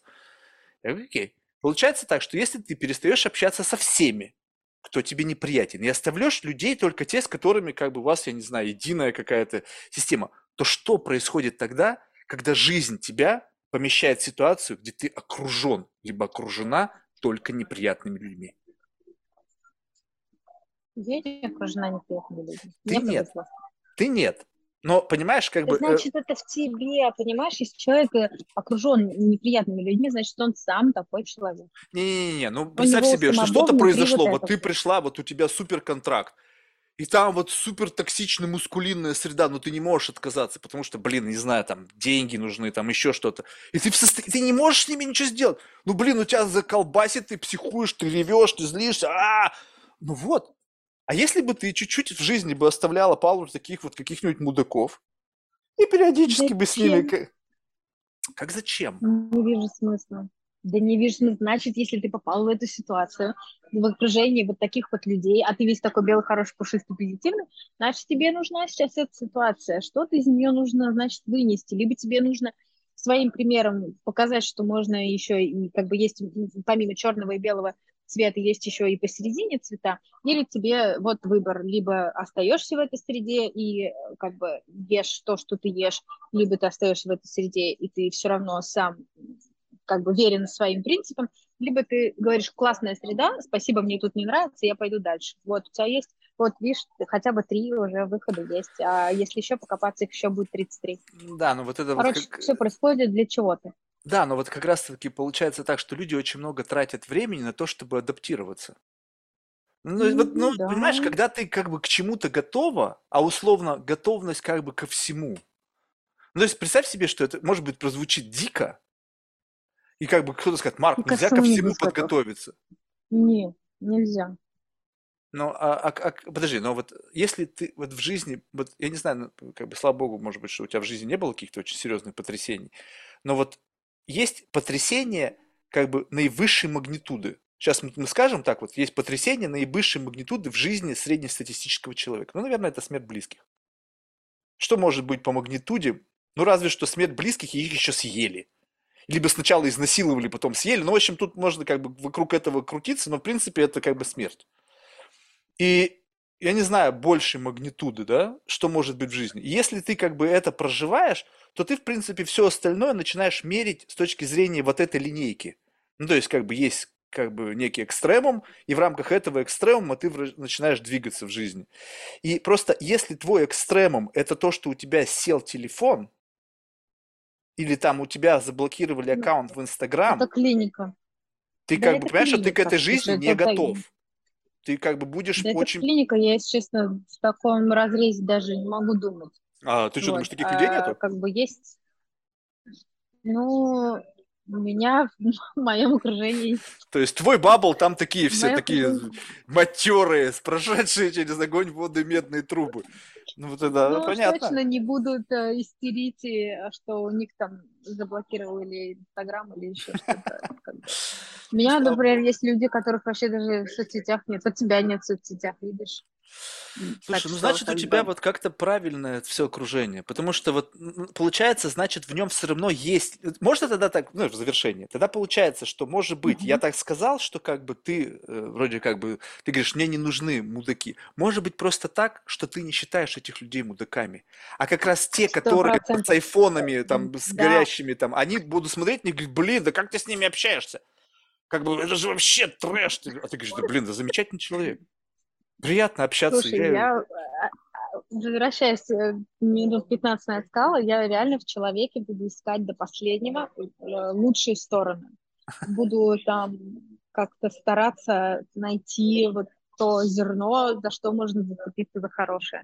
Потому что у всех людей есть и хорошие, и плохие стороны, и не бывает такого, что пришел плохой человек, его все не любят, но он, он такой плохой почему? Потому что у него тоже есть какие-то проблемы, потому что у него тоже есть какие-то вещи, с которыми он сейчас, например, он, может быть, он их видит и знает, вот, и ему не надо об этом напоминать. Или типа, знаешь, там, а у тебя прыщ вскочил на носу. Да я знаю, что у меня прыщ на носу скажу, что ты мне об этом говоришь. Я там уже, не знаю, мазью помазываю. Вот, а вместо того, когда тебе сказать, классные у тебя сегодня сережки, или там, вот, и там, накрасила глаза. Понимаешь, вот, вот если, мне кажется, люди будут целиться, целиться именно вот, вот в этот кон- конструктивное русло, а не подчеркивать недостатки других людей, мир станет немножечко лучше и добрее. И так совсем, даже там в воспитании детей сказать, что ты делаешь неправильно, лучше сказать, что посмотри, сколько ты всего делаешь правильно, а вот если ты еще и тут сделаешь, будет прикольно, молодец. А тоже, а- и опять, правильно-неправильно, тут еще следующая тема. Золотые слова. Ты знаешь, вот в Вот. этом отношении я всегда ищу, с чем мы с тобой похожи, нежели чем мы с тобой отличаемся. Потому что найти, с чем мы с тобой отличаемся, очень просто. Ну, то есть это как бы, знаешь, ну, ну то есть понятно, что... я девочка. Ну, ну да, да нет, ну в принципе, как бы, знаешь, эту точку какого-то там сопротивления, ее, в общем-то, достаточно просто отыскать. А вот найти то, где мы с тобой как бы абсолютно инлайн и сделать это началом нашего пути, ну как бы совместного, ну есть как бы как будто бы вот отсюда уже, и мы пойдем дальше. Наверняка там найдется какой-то там пиздец по дороге, обязательно мы столкнемся с сложностями, но если мы идем изначально из точки, где мы с тобой обрели какой-то common ground, то как бы уже ничего не произойдет. А если ты изначально идешь с позиции как бы вот ну, зыбкой, то в конечном итоге, ну, это никуда не приведет. То есть, поэтому, блин, это, мне кажется, самый правильный подход найти сначала, с чем вы похожи. И такое, вот, я не знаю, прозвучит это дико, но при желании можно найти с любым человеком. Ведь почему-то мы привыкли, а, как бы, ну, нас с детства, наверное, приучили, не показывать пальцем на людей с э, какими-то физическими недостатками. Как бы, о, у него там нога кривая, или там, о, у нее нос там с горбинкой. Вроде как бы это некое такое табу. Но внешнее несовершенство, не нужно забывать, что есть и ментальное несовершенство. Есть люди, которые как бы точно так же уродливы ментально, как и люди ну, физически уродливы. И если мы привыкли к тому, что есть люди несовершенны физически, то почему мы не можем принять во внимание, что есть и ментально несовершенные люди? Вопрос в другом, что если ты будешь постоянно тыкать этому человеку ментально несовершенному на его уродство, то какое ты от него ожидаешь поведение? Это то же самое, что тебе тыкать постоянно, что, слушай, тебя на носу прыщ. Блядь, иди нахер, я знаю. Вот такая будет реакция. И, соответственно, если человеку mm-hmm. говорить о том, что у него что-то не в порядке, вы что думаете, я не знаю, это что у меня не в порядке? Э, я знаю прекрасно все, что как, в мире не так. Самая короткая речь адвоката, там, где он защищал мальчика, который в школе там кого-то там то ли ручкой пырнул, то ли что-то такое. Типа, ну, над ним все издевались в школе, там, называли его как-то, и адвокат, значит, добрый день, э, там, господа присяжные. Он говорит, добрый день, там, Иван Иванович. И вот так вот 74 раза. И потом уже, когда э, судья вышел из себя, он говорит, вот, а это только 74 раза. И все, и парня, и парня оправдали. Ну вот это тоже то, о чем мы с тобой говорим. Слушай, ну спасибо большое. Мне кажется, классно поболтали. Э, в завершение мы всех наших гостей просим рекомендовать кого-нибудь в качестве потенциального гостя. Из числа людей, которых ты считаешь интересными лично для себя. Это вот прям сейчас, да, надо сказать? Потому что у меня ну, очень много. Пожалуйста, нет, ну ты как бы... Если, как правило, когда люди говорят, о, у меня очень много, но я никого не могу назвать. Мне же, понимаешь, чем больше, тем лучше. А, тебе а, русскоязычная или англоязычная аудитория? Не, русскоязычная пока. Я пришлю тебе контакты. Окей, ну, опять. Нет, правда, такой, есть. Такой есть, некий есть. слив. Как правило, люди говорят, а потом такой, нет. ну ладно, поверю. Правда много. Ну пиши тогда, сколько, сколько не жалко. интересно. Хорошо, напишу всех с контактами, предварительно с ними поговорю. А, вот тут они могут сразу же засомневаться. Ты же понимаешь? Ладно. Надеюсь, что я тебя не утомил. Ты что-то пару раз зевнула. Потому что такой, знаешь, тревожный для меня сигнал. Я думаю, так, Марк, ты опять занулся, погрузился. Нет, нет, прости, пожалуйста. Не-не, извиняться не стоит. Это же, это же не вопрос не, не к тебе, а ко мне, получается. Я иногда, бывает, знаешь, увлекаюсь чем-то, что интересно мне, и забываю, что кто-то сидит передо мной. То есть, как бы, вот это моя проблема, такой, знаешь, здоровый, либо нездоровый эгоизм. Спасибо, успехов на новом месте. И тебе, да, и тебе тоже продолжение успехов творческих. Угу. Классно, Пока. что, кстати, знаешь, я вот уж хотела вот такой маленький замечание ага. А, заметку, точнее. Классно, что мы говорили не о какой-то там профессиональной истории и вот этом всем разбирались, а мы вышли на классное человеческое общение, и это реально очень редко, когда я вот встречаю в каких-то интервью, когда пытаются там разложить по полочкам тем, тем что то, чем ты занимаешься. Вот. Короче, человечность, вот этот человеческий подход, это очень круто. Ты знаешь, но мне вот то, что ты говоришь, я, я просто сказать. честно сказать, вот, я, вот знаешь, вот это, э, если бы ты это в первый раз я сейчас услышал, ты бы увидела, как у меня волосы дыбом стоят. Я просто это не первый раз слышу, знаешь, в чем дикость заключается? Ведь согласись, мы ведь всегда так раньше общались. Вот я не да. чувствую в этом ничего нового. Я так всегда разговаривал с своими друзьями. У нас не было сотовых телефонов. У нас не было ни хрена. Что нам оставалось делать? Мы разговаривали так, разговаривали да. о своих чувствах, эмоциях, о наших каких-то да. переживаниях. Это был нормальный разговор. И когда мне сейчас кто-то говорит, слушай, классно, что мы... А как по-другому? По-другому это интервью для журнала слушай, Forbes. Вспомни, вспомни книжку, опять же, «Маленький принц», когда, э, когда шел на журнал, когда ты говоришь родителям, что у меня там появился друг, они не спросят, э, что он любит, какой у него интерес, какой у него возраст, возраст, сколько зарабатывает его отец и так далее. Когда ты говоришь родителям, я видел там взрослым, я видел такой красивый дом там с э, черепичной крышей, там какими-то э, цветами на окнах, они не смогут себе это представить. А если ты скажешь, я видел дом за 100 тысяч франков, они скажут, господи, какой красивый дом. Mm. Вот, поэтому человечность в твоем, а, в твоем подкасте это очень круто. Супер, ну, тут у меня других, я не по-другому не умею. То есть, как бы дальше просто даже говорить о том, что это у меня как навык. И по-другому по и не надо. По-другому и не надо. Знаешь, а кому-то надо. Они, многие мне отказывают именно потому, что они хотят быть вот как бы, как бы вот знаешь, вот именно вот такие. То есть, чтобы я из них вываливал их лучшесть. Есть она там или нету. И тогда обретается ценность. Ну вот, для, поэтому есть ты, а есть еще другие люди, которые делают другие, другой продукт, и к ним такие люди идут. Это выбор каждого. Вот я, если честно, не знаю, к чему готовиться. Готовиться вообще, в принципе, не нужно. Мне кто-то говорит, ты знаешь, Марк, у меня нет времени, чтобы подготовиться. Я говорю, чего? Времени подготовиться к чему? Что тебе, на экзамен приглашают? Что, по жизни, не знаю, разговор на кухне. Подожди, надо подготовиться к разговору на кухне. Так, быстренько прочитать там что-нибудь. Что нужно? Как нужно подготовиться? У тебя уже все есть, все с собой. Твой опыт, твоя жизнь, твои, твои мозги. Ладно, успехов. Пока. Именно. И тебе. Пока.